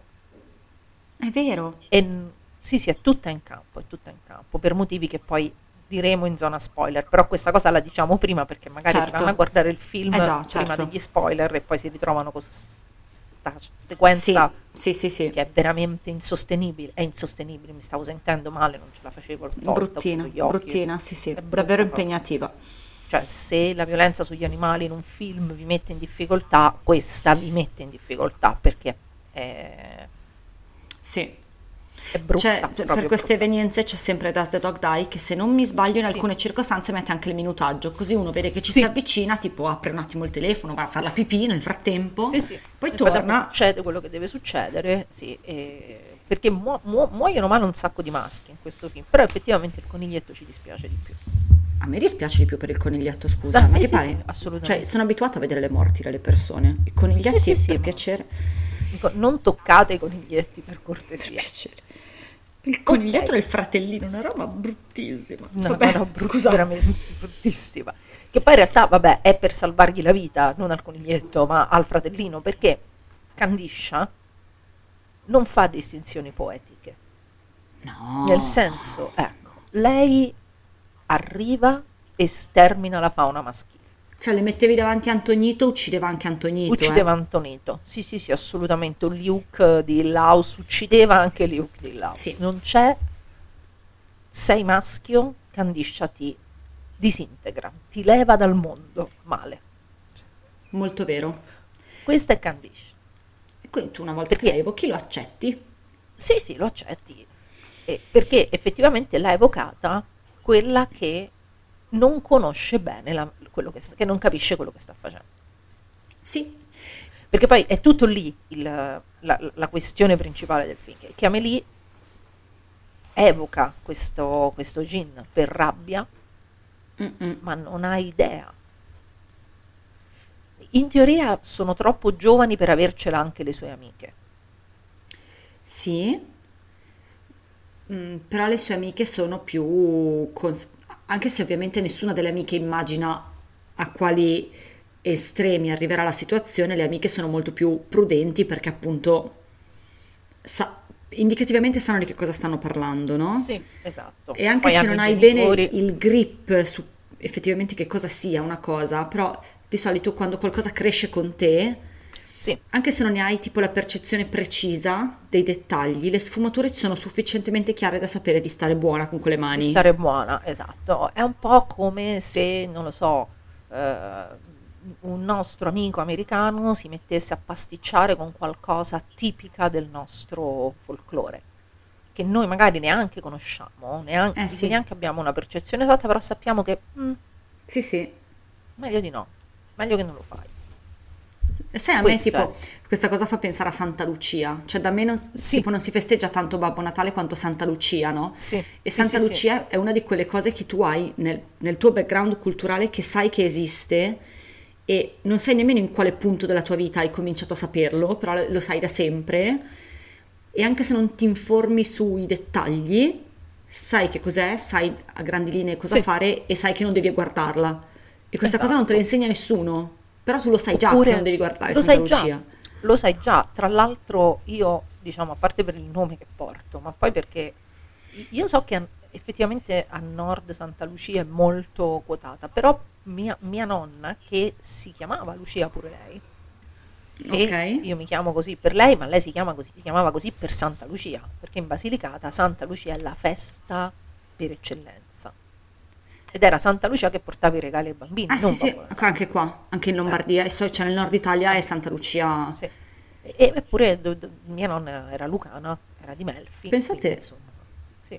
Ed era Santa Lucia, e, e io ho questa cosa, Santa Lucia si porta gli occhi su... Sì, e, la- e- Eh. e da me c'è questa cosa che tu assolutamente non No, la puoi guardare, no, se no no, porta non la via i tuoi. Sì, sì, sì, non la puoi guardare. Non so per quale... Ecco, io questa cosa non la sapevo, però sapevo che non la puoi guardare.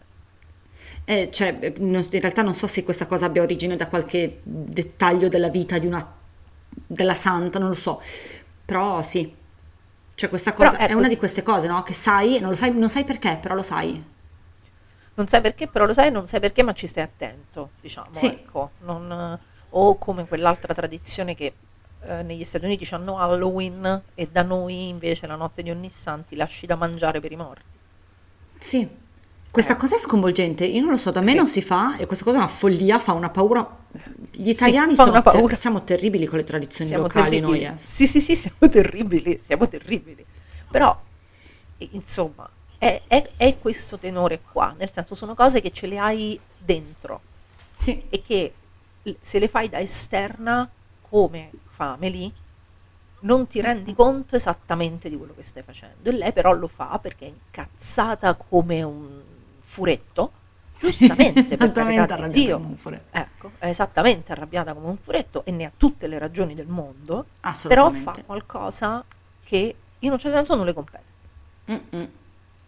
E il e vero... combina un disastro. E il vero punto di forza del film, è una cosa che ci dicevamo prima, è che nonostante la straordinaria gravità di quello che poi Amelie fa, perché effettivamente lei priva le sue amiche di persone di grande valore per la loro vita. Ehm, tutte le amiche riconoscono che quello che ha fatto è successo in seguito a una cosa terribile che le è capitata, perché l'aggressione che le fa il fidanzato, l'ex fidanzato, ehm, che già è una scena molto forte da vedere, perché prima Sì. mm, è proprio una violenza lunga, la spintona, la trattiene, la blocca, è proprio brutta.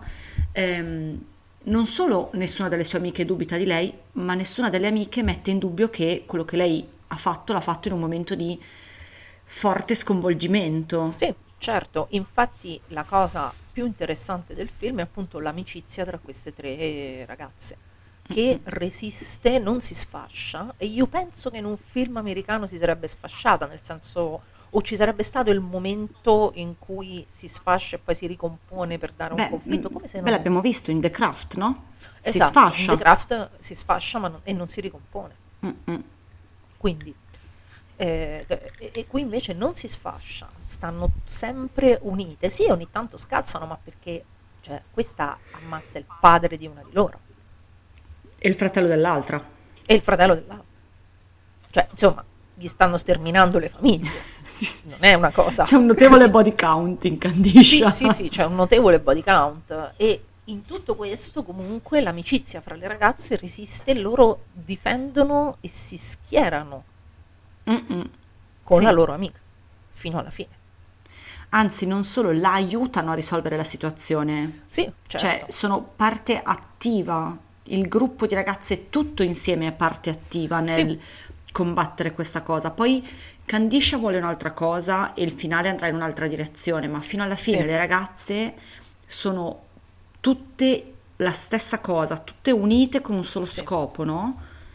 che è quello di liberarsi in un modo o nell'altro di, di questa entità evocata non tanto per sbaglio, ma diciamo per rabbia.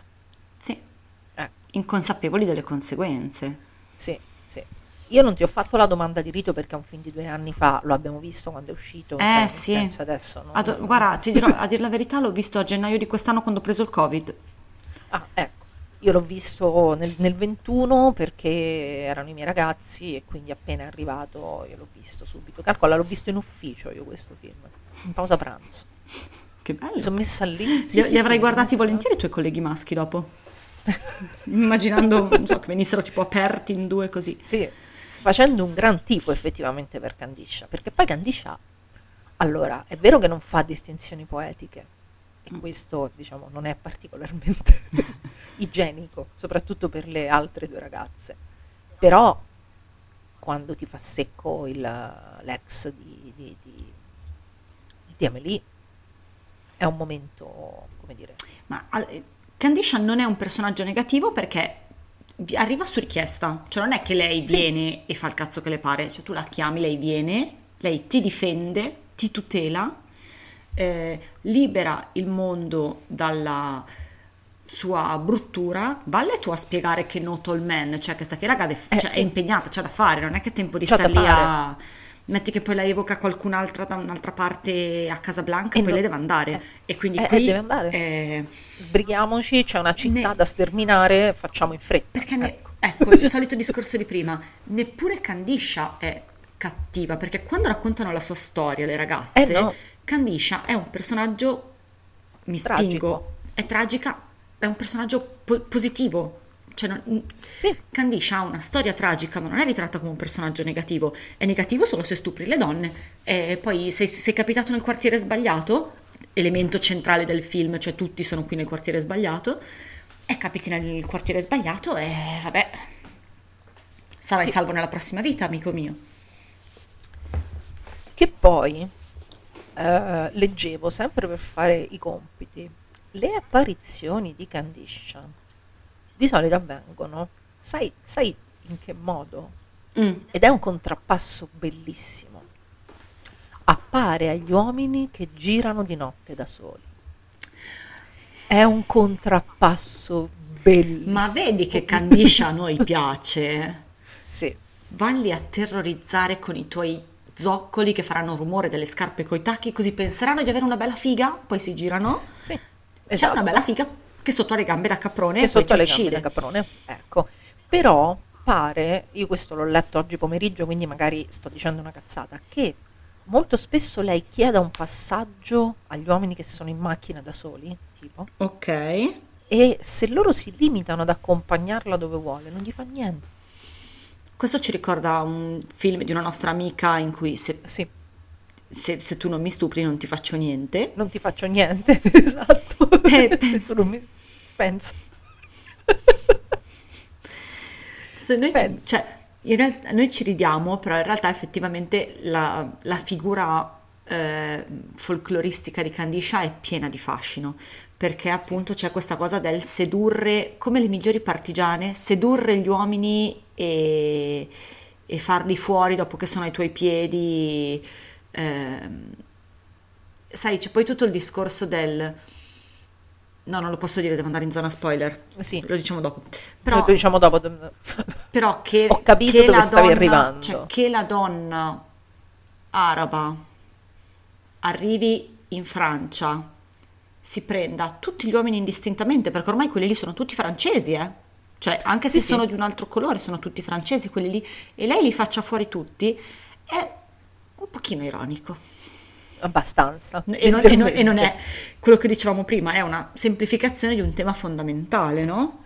Sì, perché è ovviamente semplificato perché parliamo di un film horror che dura, credo, Un'ora e 25, ne- tipo. un- meno di un'ora e mezza. Mm, sì, sì. È comunque un film, non dico di serie B, perché i miei ragazzi non fanno film di serie B, però è, diciamo, è un orroraccio, è violento, cioè veramente tu c'è la gente smontata. Sì, quel discorso che ci dicevamo sull'Agno French Extremity, su eh, l'horror molto estremo, però in un contesto di straordinaria eleganza, Candiscia non fa quella cosa lì, Candiscia non fa l'art horror, Candiscia fa No, la no. gente aperta in due come le bustine di patatine. Esatto, questo fa Candiscia, non è, non è un art house horror, non è, in- diciamo, non, non- fa nessun tipo di operazione cerebrale, intellettuale, è proprio un horror brutale, cattivo, Sì, con gente che crepa nei peggiori modi in cui si può crepare. Questo è. sì.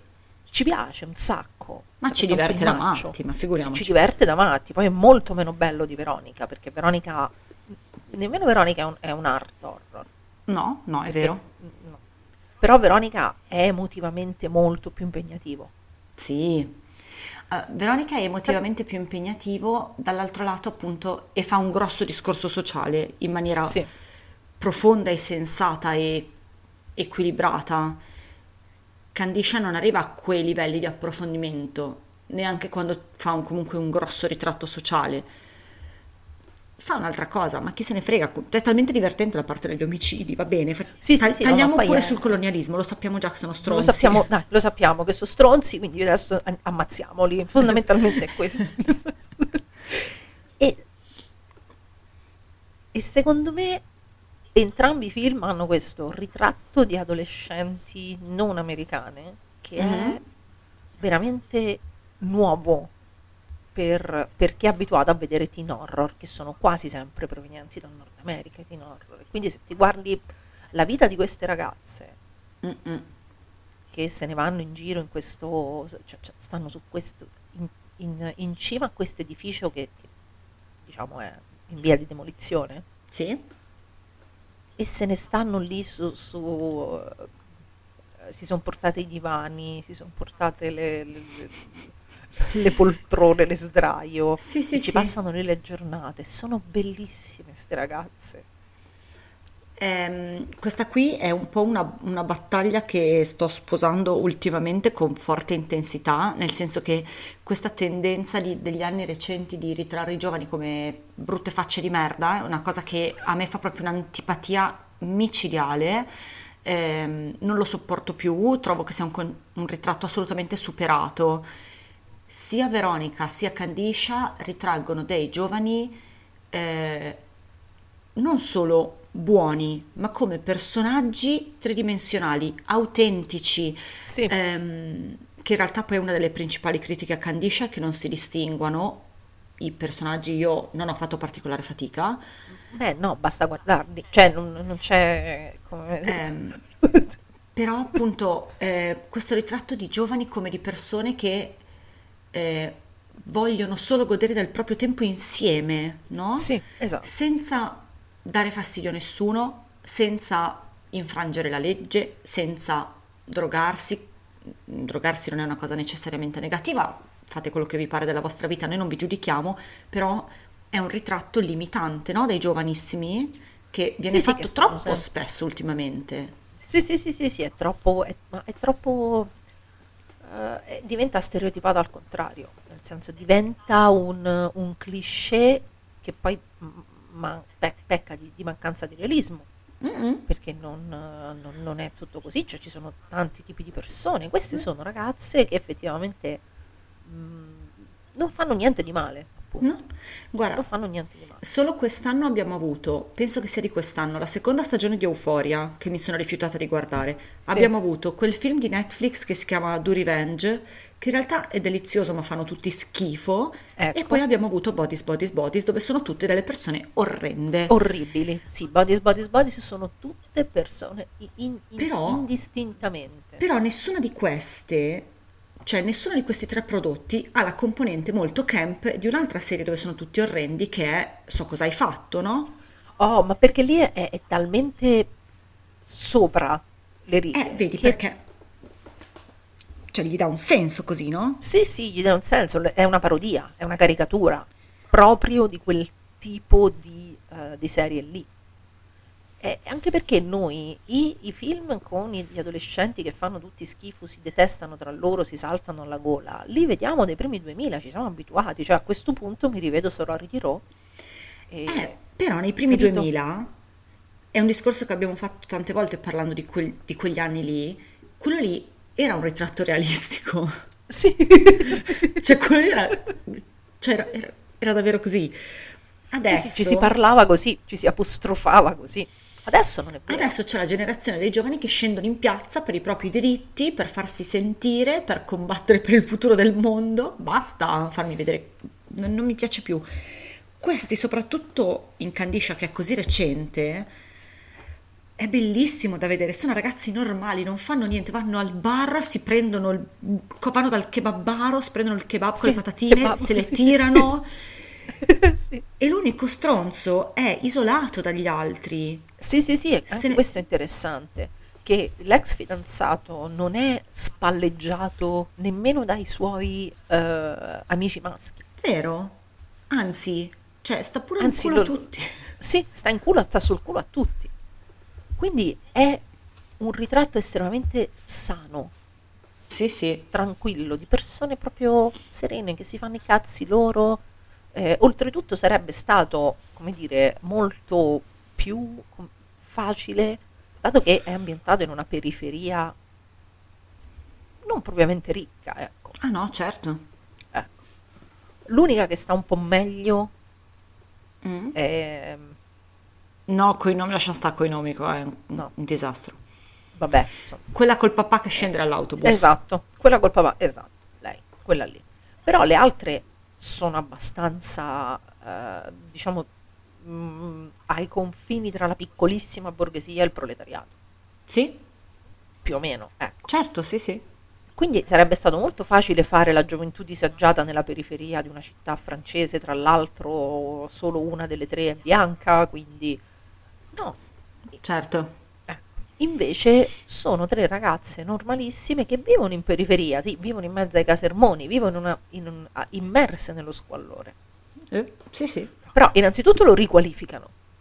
È vero? Oh. Esatto. Giovani per il sociale. Esatto. E poi ne traggono fuori il meglio. ecco. Sì. C'è E anche... poi per sbaglio ogni tanto evocano un- una creatura del folklore marocchino. Vabbè, ma lì mica strage, però insomma, quello insomma, succede. C'è anche un ritratto molto ehm, di un personaggio marginale, marginale molto eh, sereno eh, delle adolescenti che diventano madri, no? Perché c'è una di loro è incinta e questa cosa innanzitutto non è problematizzata. Ehm, il fidanzato è rimasto con lei, eh, si, si accarezza questo pancione nel film, si va a vedere il bambino all'ospedale e, fa la fine che fanno tutti gli altri maschi in candiscia, ma questo è un Sì. altro discorso. Però questa cosa non è ritratta come, ecco, vedi, è la periferia dove sono tutti poveri e ignoranti e infatti guarda che le ragazze sono incinte Guarda. a 15 anni. Guarda. Non è così, non, è- non c'è mai un ritratto giudicante, è una cosa che è messa lì perché è successa. Sì, infatti. E perché serve? E perché serve? Perché poi E perché serve? Perché poi adesso direi che possiamo cominciare a... andiamo in spoiler? Beh sì, Sì, dai, è mezz'oretta che parliamo di Candiscia, Sì, direi sì, che... sì, sì, sì. Ok, Andiamo in spoiler.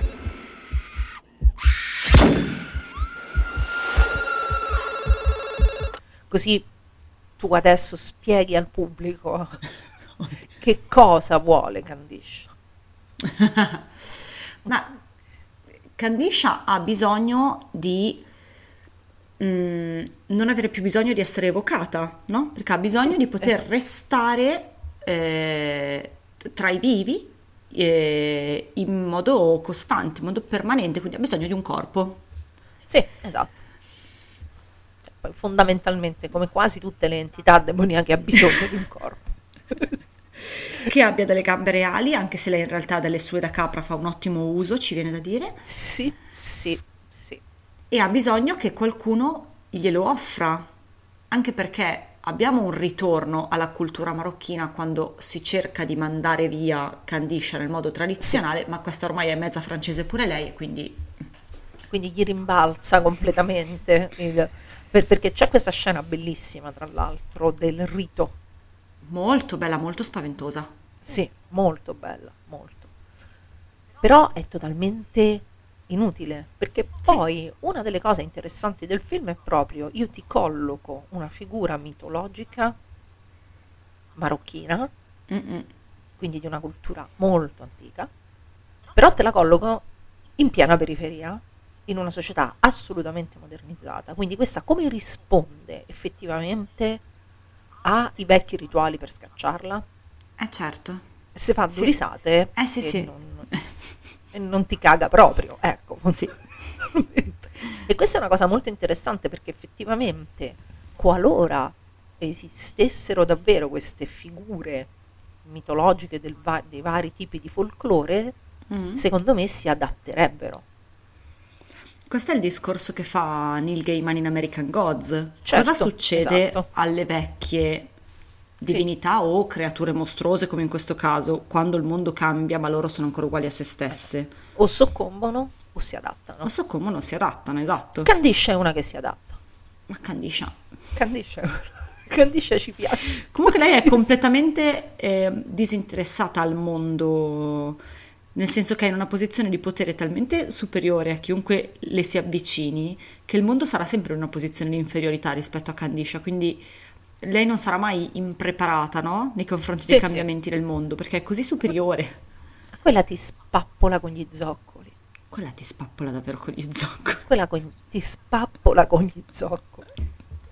Se non si è capito, questa cosa a noi ha dato A noi ci ha fatto un proprio sacco tutto, tutto quello. Poi guardati in ordine, no? Cioè, partendo da Veronica e arrivando a questo, tutta quella somma di disperazione non sfogata che c'è alla Sì, fine di poi- Veronica, no? Ah, poi ti metti su questo, la gente viene dilaniata e tu dici, oh, Sì, sì. grazie. Finalmente. Grazie, adesso finalmente mi distendo un attimo, mi si distendono un po' i nervi perché non, non ce la facevo più. Proprio era diventato troppo per me. Perché neppure E- le ragazze hanno una crisi di nervi, nonostante quello che stia succedendo, le ragazze sono molto sì. concentrate sul trovare una soluzione. Queste sono molto più brillanti di quanto fossi io. Sì, sì, io mi sarei messa in un angolo a piangere, sarei rimasta lì, avrebbero sterminato tutti proprio. i maschi di Roma. Io...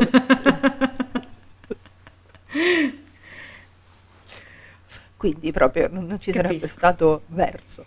Mentre invece loro sono dinamiche. Mi è Loro venuta da si- dire una cosa molto brutta, forse te la dico offline, però. Me la dice offline. Perché Vabbè, me la cioè, puoi ci sono, adesso, ci sono no- tanti maschi a Roma che tipo però abitano non proprio a Roma, Roma, però in zona Roma, che se arrivasse Candiscia, Sì, non Vabbè. sarebbe male. Sì, cioè sì, tu sì, abiti sì, sì, proprio, proprio a. Roma, capito? Ce ne sono tanti Sì, sì, che sì, si possono tanti. eliminare. Però- Sì, sì, a Roma c'è un- un'intera, come dire, Una un nazione. sacco di fauna. Eh sì, esatto, c'è un sacco di una nazione, c'è un sacco di fauna eliminabile a Roma, fauna maschile eliminabile, quindi perfettamente Candiscia, cioè se ci senti, noi qua stiamo. tu prima Mm? mi dicevi fuori onda che il finale del film ti lascia perplessa Di il finale di Candiscia? di Candiscia. Ma perplessa, diciamo che rispetto a una ben più netta presa di posizione del film precedente, cioè a volte l'ent- mh, all'entità si soccombe, no? Sì. E in questo caso ehm, c'è, c'è lo stesso finale, perché anche in questo caso c'è un sacrificio. Certo. E quello che a me piace di questo finale è che sia il sacrificio della donna bianca, no? Sì, certo. Eh, la, la donna bianca che ehm, pagando per la storia della sua popolazione eh, si offre il sacrificio a chi con la sua dinazione abbia pagato i danni nella storia precedente. E poi però il film non finisce così. Eh no, certo. C'è, un c'è una scena dopo, quindi noi vediamo Sì. Amelie sacrificarsi, no? Lo dico per chi non Sì. l'avesse visto e sia ancora qua. Sì, sì, sì, sì, sì. Vediamo Amelie sacrificarsi, il che dovrebbe dare a Candiscia un corpo, o comunque Sì. che è quello che desiderava, il sacrificio di un corpo umano perché il sacrificio animale aveva fallito. Eh, po- povero coniglietto. E poi Candiscia torna, povero coniglietto, e poi Candiscia torna eh, evocata dal fratellino. Sì. Ora, innanzitutto, Candiscia ti ha chiamato un maschio. Che vuoi? No, era- gli Sì. accordi erano altri. Tu dovevi venire se ti chiamavamo noi. Quindi la cosa non, è- cos'è? non erano questi patti. Il fatto è che il fratellino è molto giovane e quindi mm, non lo so. Ci, ci penso molto io a questo finale, no? Perché Sì, Bostillo e sì, Mori sì. sono troppo intelligenti per fare il finale da, per lasciarlo lì come un cliffhanger. Ehm, Per un seguito che non ci sarà mai perché poi non è quello Ma il no, punto. esatto. Il punto è che eh, eh, Candiscia, secondo me, è poi non- Candiscia è un'entità che viene evocata dal rancore, dalla rabbia. Sì, Nel momento in cui le due ragazze si sono in un certo senso pacificate Mhm. con quello che è successo e hanno, perché hanno fatto una scelta, hanno preferito la loro amica sì, ai loro padri e fratelli. eh, sì. Questo è Certo. quello che hanno fatto. Perché il- eh, muore il padre di una e il fratello dell'altra. Sì, Ecco. E la colpa, tra mille virgolette, è di Amelie. certo. Perché è lei che ha evocato Candiscia, è lei che si è appropriata di una cosa che non le, non le compete, l'ha evocata, l'ha liberata, l'ha scatenata in giro e Sì. a pagarne il prezzo non è Amelie, Esatto, sono le altre. sono le altre, sono le sue amiche. E che questo potrebbe essere letto come una metafora gigantesca, grossa come una casa. Eh beh sì. A quel punto, però, se loro sono pacificate, il fratellino piccolo, Mm. Che si è visto morire, adesso non mi ricordo se il padre o il fratello, non mi, non mi Eh, ricordo il padre. Secondo me il papà. Allora, Il papà. Il, il dubbio è, è il papà o è il patrigno? Perché c'è pure questa, c'è, le dinamiche familiari Sì. sono un po' strane. Sì, sono un po' strane perché non si capisce chi ha sposato con chi, però sì, insomma, la- è la figura paterna di riferimento. Ecco. E come se l'è visto morire? Sempre per il discorso che quella là è delicata.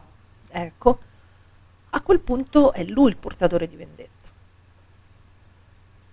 Quindi tu dici, a prescindere dal genere di chi Sì. evochi,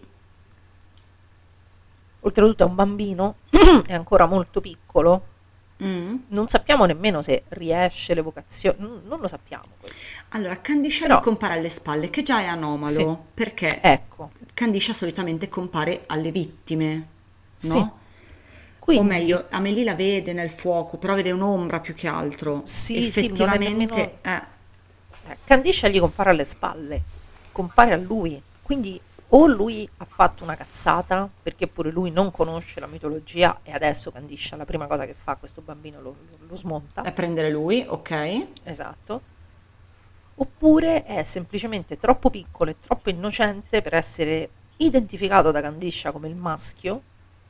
Mm, sì, che era un pochino la, Yeah. mm, la teoria che sposavo un po' di più io. E, e a quel punto Candiscia segue le sue direttive e secondo me lui, lui le fa ammazzare le sorelle. La sorella, scusa. Non ci avevo pensato effettivamente. Cioè adesso gli gira il culo, faccio ammazzare. Ah. Sì. Questo- E quindi si ribalta il... Ok, sì, sì, sì. Bisogna capire, Candiscia uccide... Allora, storicamente Candiscia uccide solo gli uomini. Sì, Candiscia uscito Ammettendo solo. un universo in cui esista questo così serrato di- mm, binarismo di genere, Candiscia uccide solo i maschi. Sì. Quindi, questo finale, non lo so, ehm, se, se poi le fa uccidere le sorelle, cosa, cosa fa? La fa, le fa, fa rimettere in discussione tutto il cioè, tutta la sua Tutto figura? il, fol- tutto il folklore marocchino viene messo in discussione nel giro di due minuti. Va bene, loro lo possono fare, Quindi per carità. loro lo possono fare, sì, sì, infatti. Guarda, io questo non, non lo so, o è davvero un finale a effetto, oppure è semplicemente l'idea che eh, c'è una rabbia Mm, sì. ge- generazionale Mm. Che va in un certo senso sfogata, incanalata da qualche parte, perché le, le due ragazze sono più grandi e ci sono venute a patti con questa cosa e poi oltretutto è stato il sacrificio finale. Certo, sì, per loro la situazione è finita, quindi Sì, devono sì, solo piangere i no. loro morti. Per lui no. Mm. Sì, sì, forse questa qui della, mm, dell'essere guidata più dalla, dalla rabbia è quella che mi piace di più. Cioè, le- l'unica interpretazione che, che mi piace, nel senso che poi le altre non c'è nessun fina- cioè non c'è nessun seguito che potrebbe essere interessante vedere a una storia del genere, perché si conclude perfettamente quello che voleva raccontare. Sì, sì, sì, e poi è giusto che ci sia il sacrificio. Sì, sì, quello sì. Cioè, è, è giusto che Amelie, che sia proprio Amelie a, dover, a doversi concedere, però appunto dall'altro lato ho questa puntina del, di quell'ultima frazione lì che, che appunto non è che mi dispiaccia di per sé, però dopo tutto il ragionamento che abbiamo fatto fino adesso era la sola parte che mi lasciava un pochino così. Che ti stona un po'. Sì, sì, sì. Poi appunto so, magari- un film che davvero non ha pretesa di eh, fare davvero mm, una discussione di laurea sulla gentrificazione dei quartieri poveri, perché poi appunto il film si conclude con l'abbattimento Sì, del, ehm, del grattacielo che i ragazzi hanno preso abusivamente. no, che, che poi tra l'altro è, è la loro, come dire, è il loro punto di riunione, loro si ritrovano lì. sì, sì. Questi, eh, molto probabilmente il quartiere dove vivono verrà spianato. L'immagine, diciamo, che deriva, che viene alla mente quando si vede il grattacielo cadere, che fare, prima o poi faranno tutti quella fine lì, perché ce ne sono, Sì. ci sono diversi grattacieloni che sembrano usciti da San Pietroburgo nell'83, Sì. no? Tutti Sì, alti, vero, tutti grigi. Questa architettura veramente da... Eh, esatto. oppure da DDR. l'architettura della Repubblica Democratica Tedesca. Sì, sì, sì, sì. L'estetica molto- sovietica, no? Sì, è così, l'estetica sovietica. Eh, Perché, e sicuramente sì, quello è un quartiere in via di spianamento. Quindi a questo punto, e qui, e qui torniamo al discorso di Candyman, no? Al discorso sul paragone con l'altro grande film che parla di, di quanto sia eh, una mossa che non è a contatto con la realtà unificare quartieri che per loro natura non lo sono, no? Non lo sono, sì, infatti.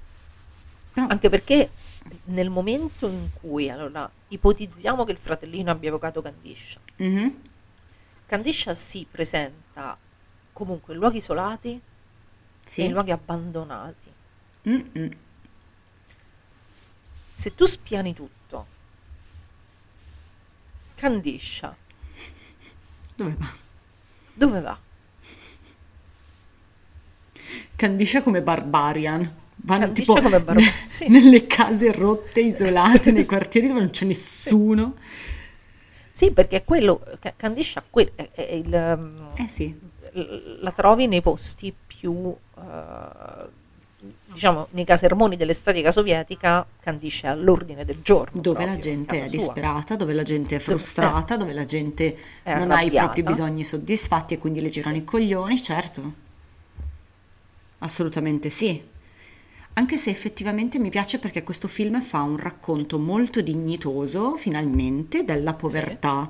Queste ragazze Sì. non sono sporche, non sono eh, mallavate, come si dice dalle mie parti, sono ragazze... Mal lavate. Sì, eh, perché vivo in una regione di classe, però sono ragazze eh, molto belle, eh, vestite molto bene, eh, sono ragazze vestite molto bene, mm, con molto stile.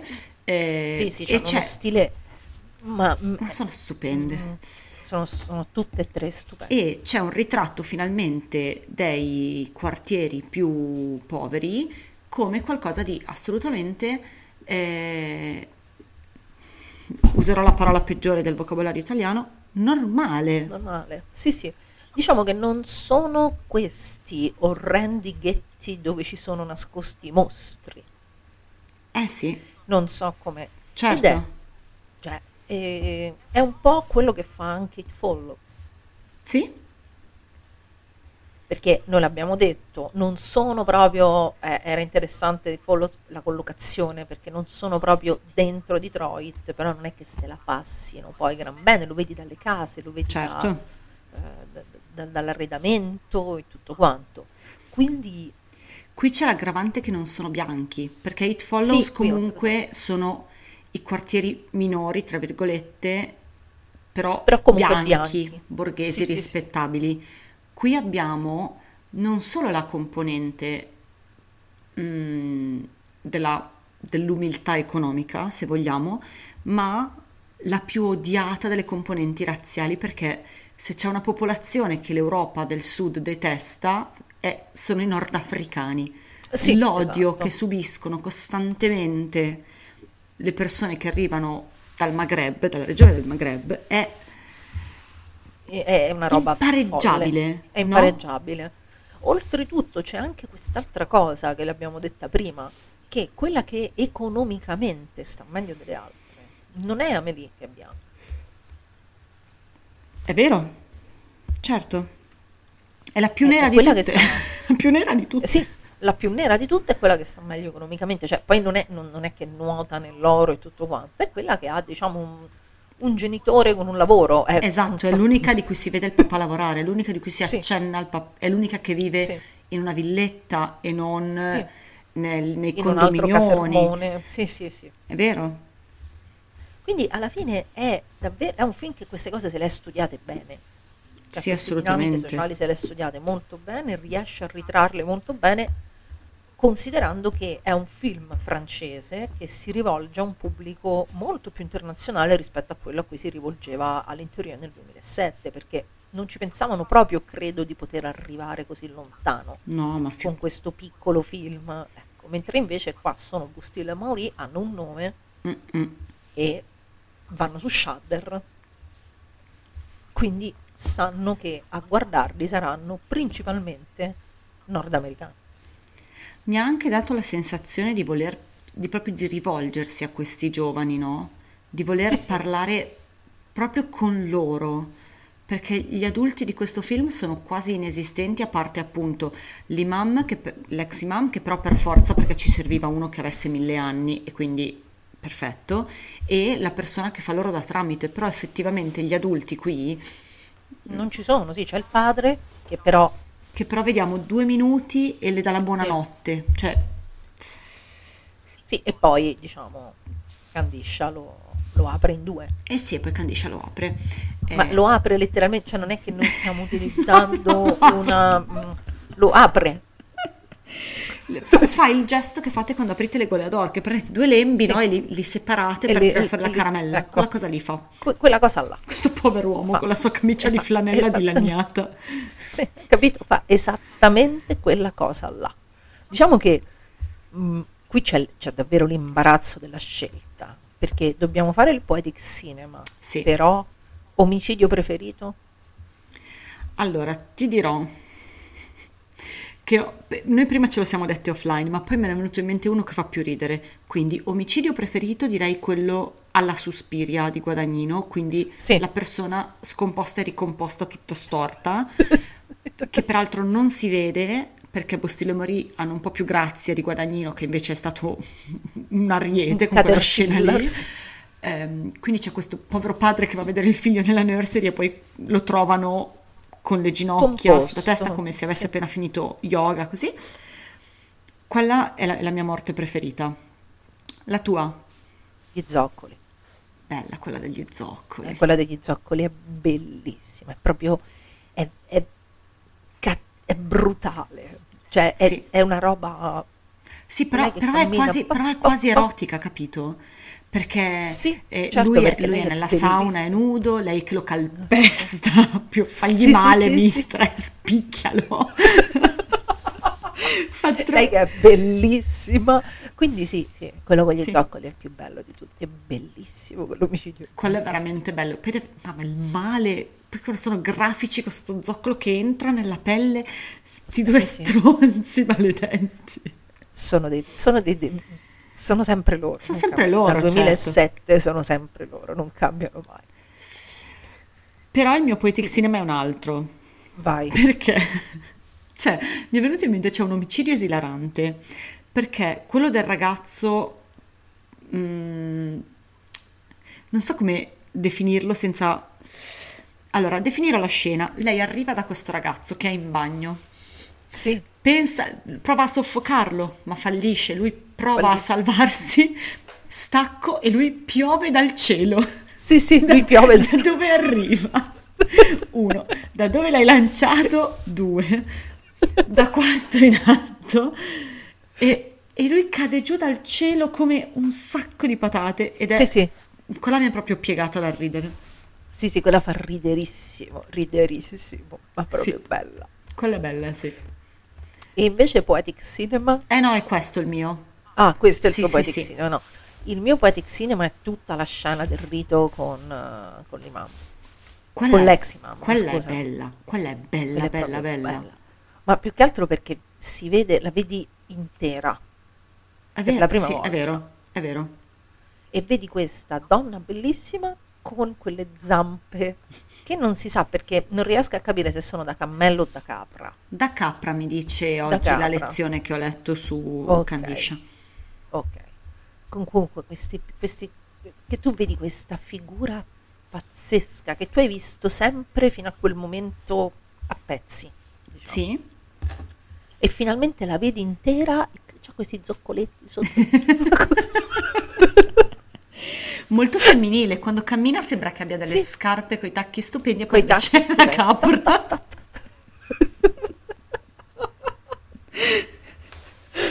E poi, e poi è Black Phillip, non una capra. sì, caso. sì. Black Phillip, certo. E poi questa sua sembianza all'inizio assolutamente maestosa continua a crescere e cambiare dopo ogni omicidio, no? Quindi nell'ultimo omicidio Candisha è una creatura completamente mostruosa in realtà. Sì. È, Sì, è la- spaventosissima. Tu- e fa, fa paura, Candiscia fa paura nella scena, diciamo nello scontro finale ambientato dentro al eh, casermone sovietico, è Sì. un mostro orrendo Eh, sì. e spaventoso, sì. Sì, per- perde tutte, ehm, perde sue- la sua parte femminile, no? Perché poi Seduzione, all'inizio, per esempio, è a seno nudo, il seno è la prima parte che se ne va, il viso diventa mostruoso, diventa enorme. Bellissima, bellissima. Bellissima, Be- Candiscia è bellissima, come l'hanno fatta è bellissima. Ogni morte di un uomo per lei è 20 cm d'altezza che guadagna. Sì, Ogni uomo esatto, che ammazza lei quindi- cresce. Quindi è una gigantessa a un certo punto. Eh, e poi sì. sì, diventa, diventa un mostro. Sì, poi alla fine diventa completamente mostruosa perché il film poi va in quella direzione lì e Sì. ok. Perché poi diventa un B-movie alla fine veramente, quindi insomma diventa... Anche se diciamo la parte, la- lo scontro finale nel- nel- nel- nell'edificio, nel grattacielo, quello che è, è molto bello È molto e fa bello, molta sì. paura. Sì. Sì. Che loro sono bravi, i miei ragazzi sono bravi. No, questo film è la prova provata che quando hai mm, un'uniformità nel messaggio puoi trovare mezzi diversi per raccontarlo e sarà sempre nello stesso modo efficace perché sta parlando Sì. a persone diverse e poi quando sei bravo così ad un certo punto puoi decidere che il tuo messaggio puoi un attimo appoggiarlo da parte, no? E parlare di case infestate sott'acqua e andrà bene lo Madonna. stesso. Madonna.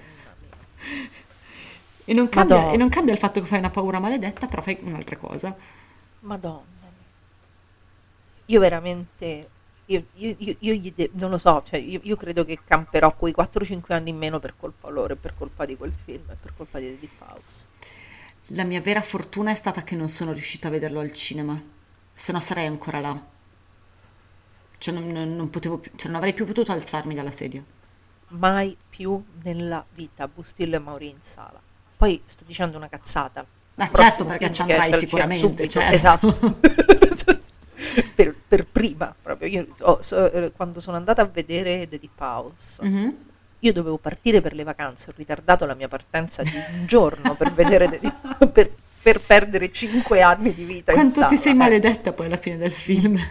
Ma in realtà sono stata contentissima perché l'ho amato e me lo voglio rivedere, però non l'ho più rivisto, lo voglio rivedere. Neanche io non l'ho più rivisto, non ho il coraggio. Ho, cioè, ho solo un cuore. Però bello, bello, veramente bello. Magari quando faremo la stagione sul cinema degli abissi, Ecco, The Deep House subito. riguardiamo anche The Deep House. subito. Va bene. Sarà molto divertente, avremo molta paura. Sì, come- eh, perché tanto noi così ci divertiamo. Ma infatti, Quindi, no.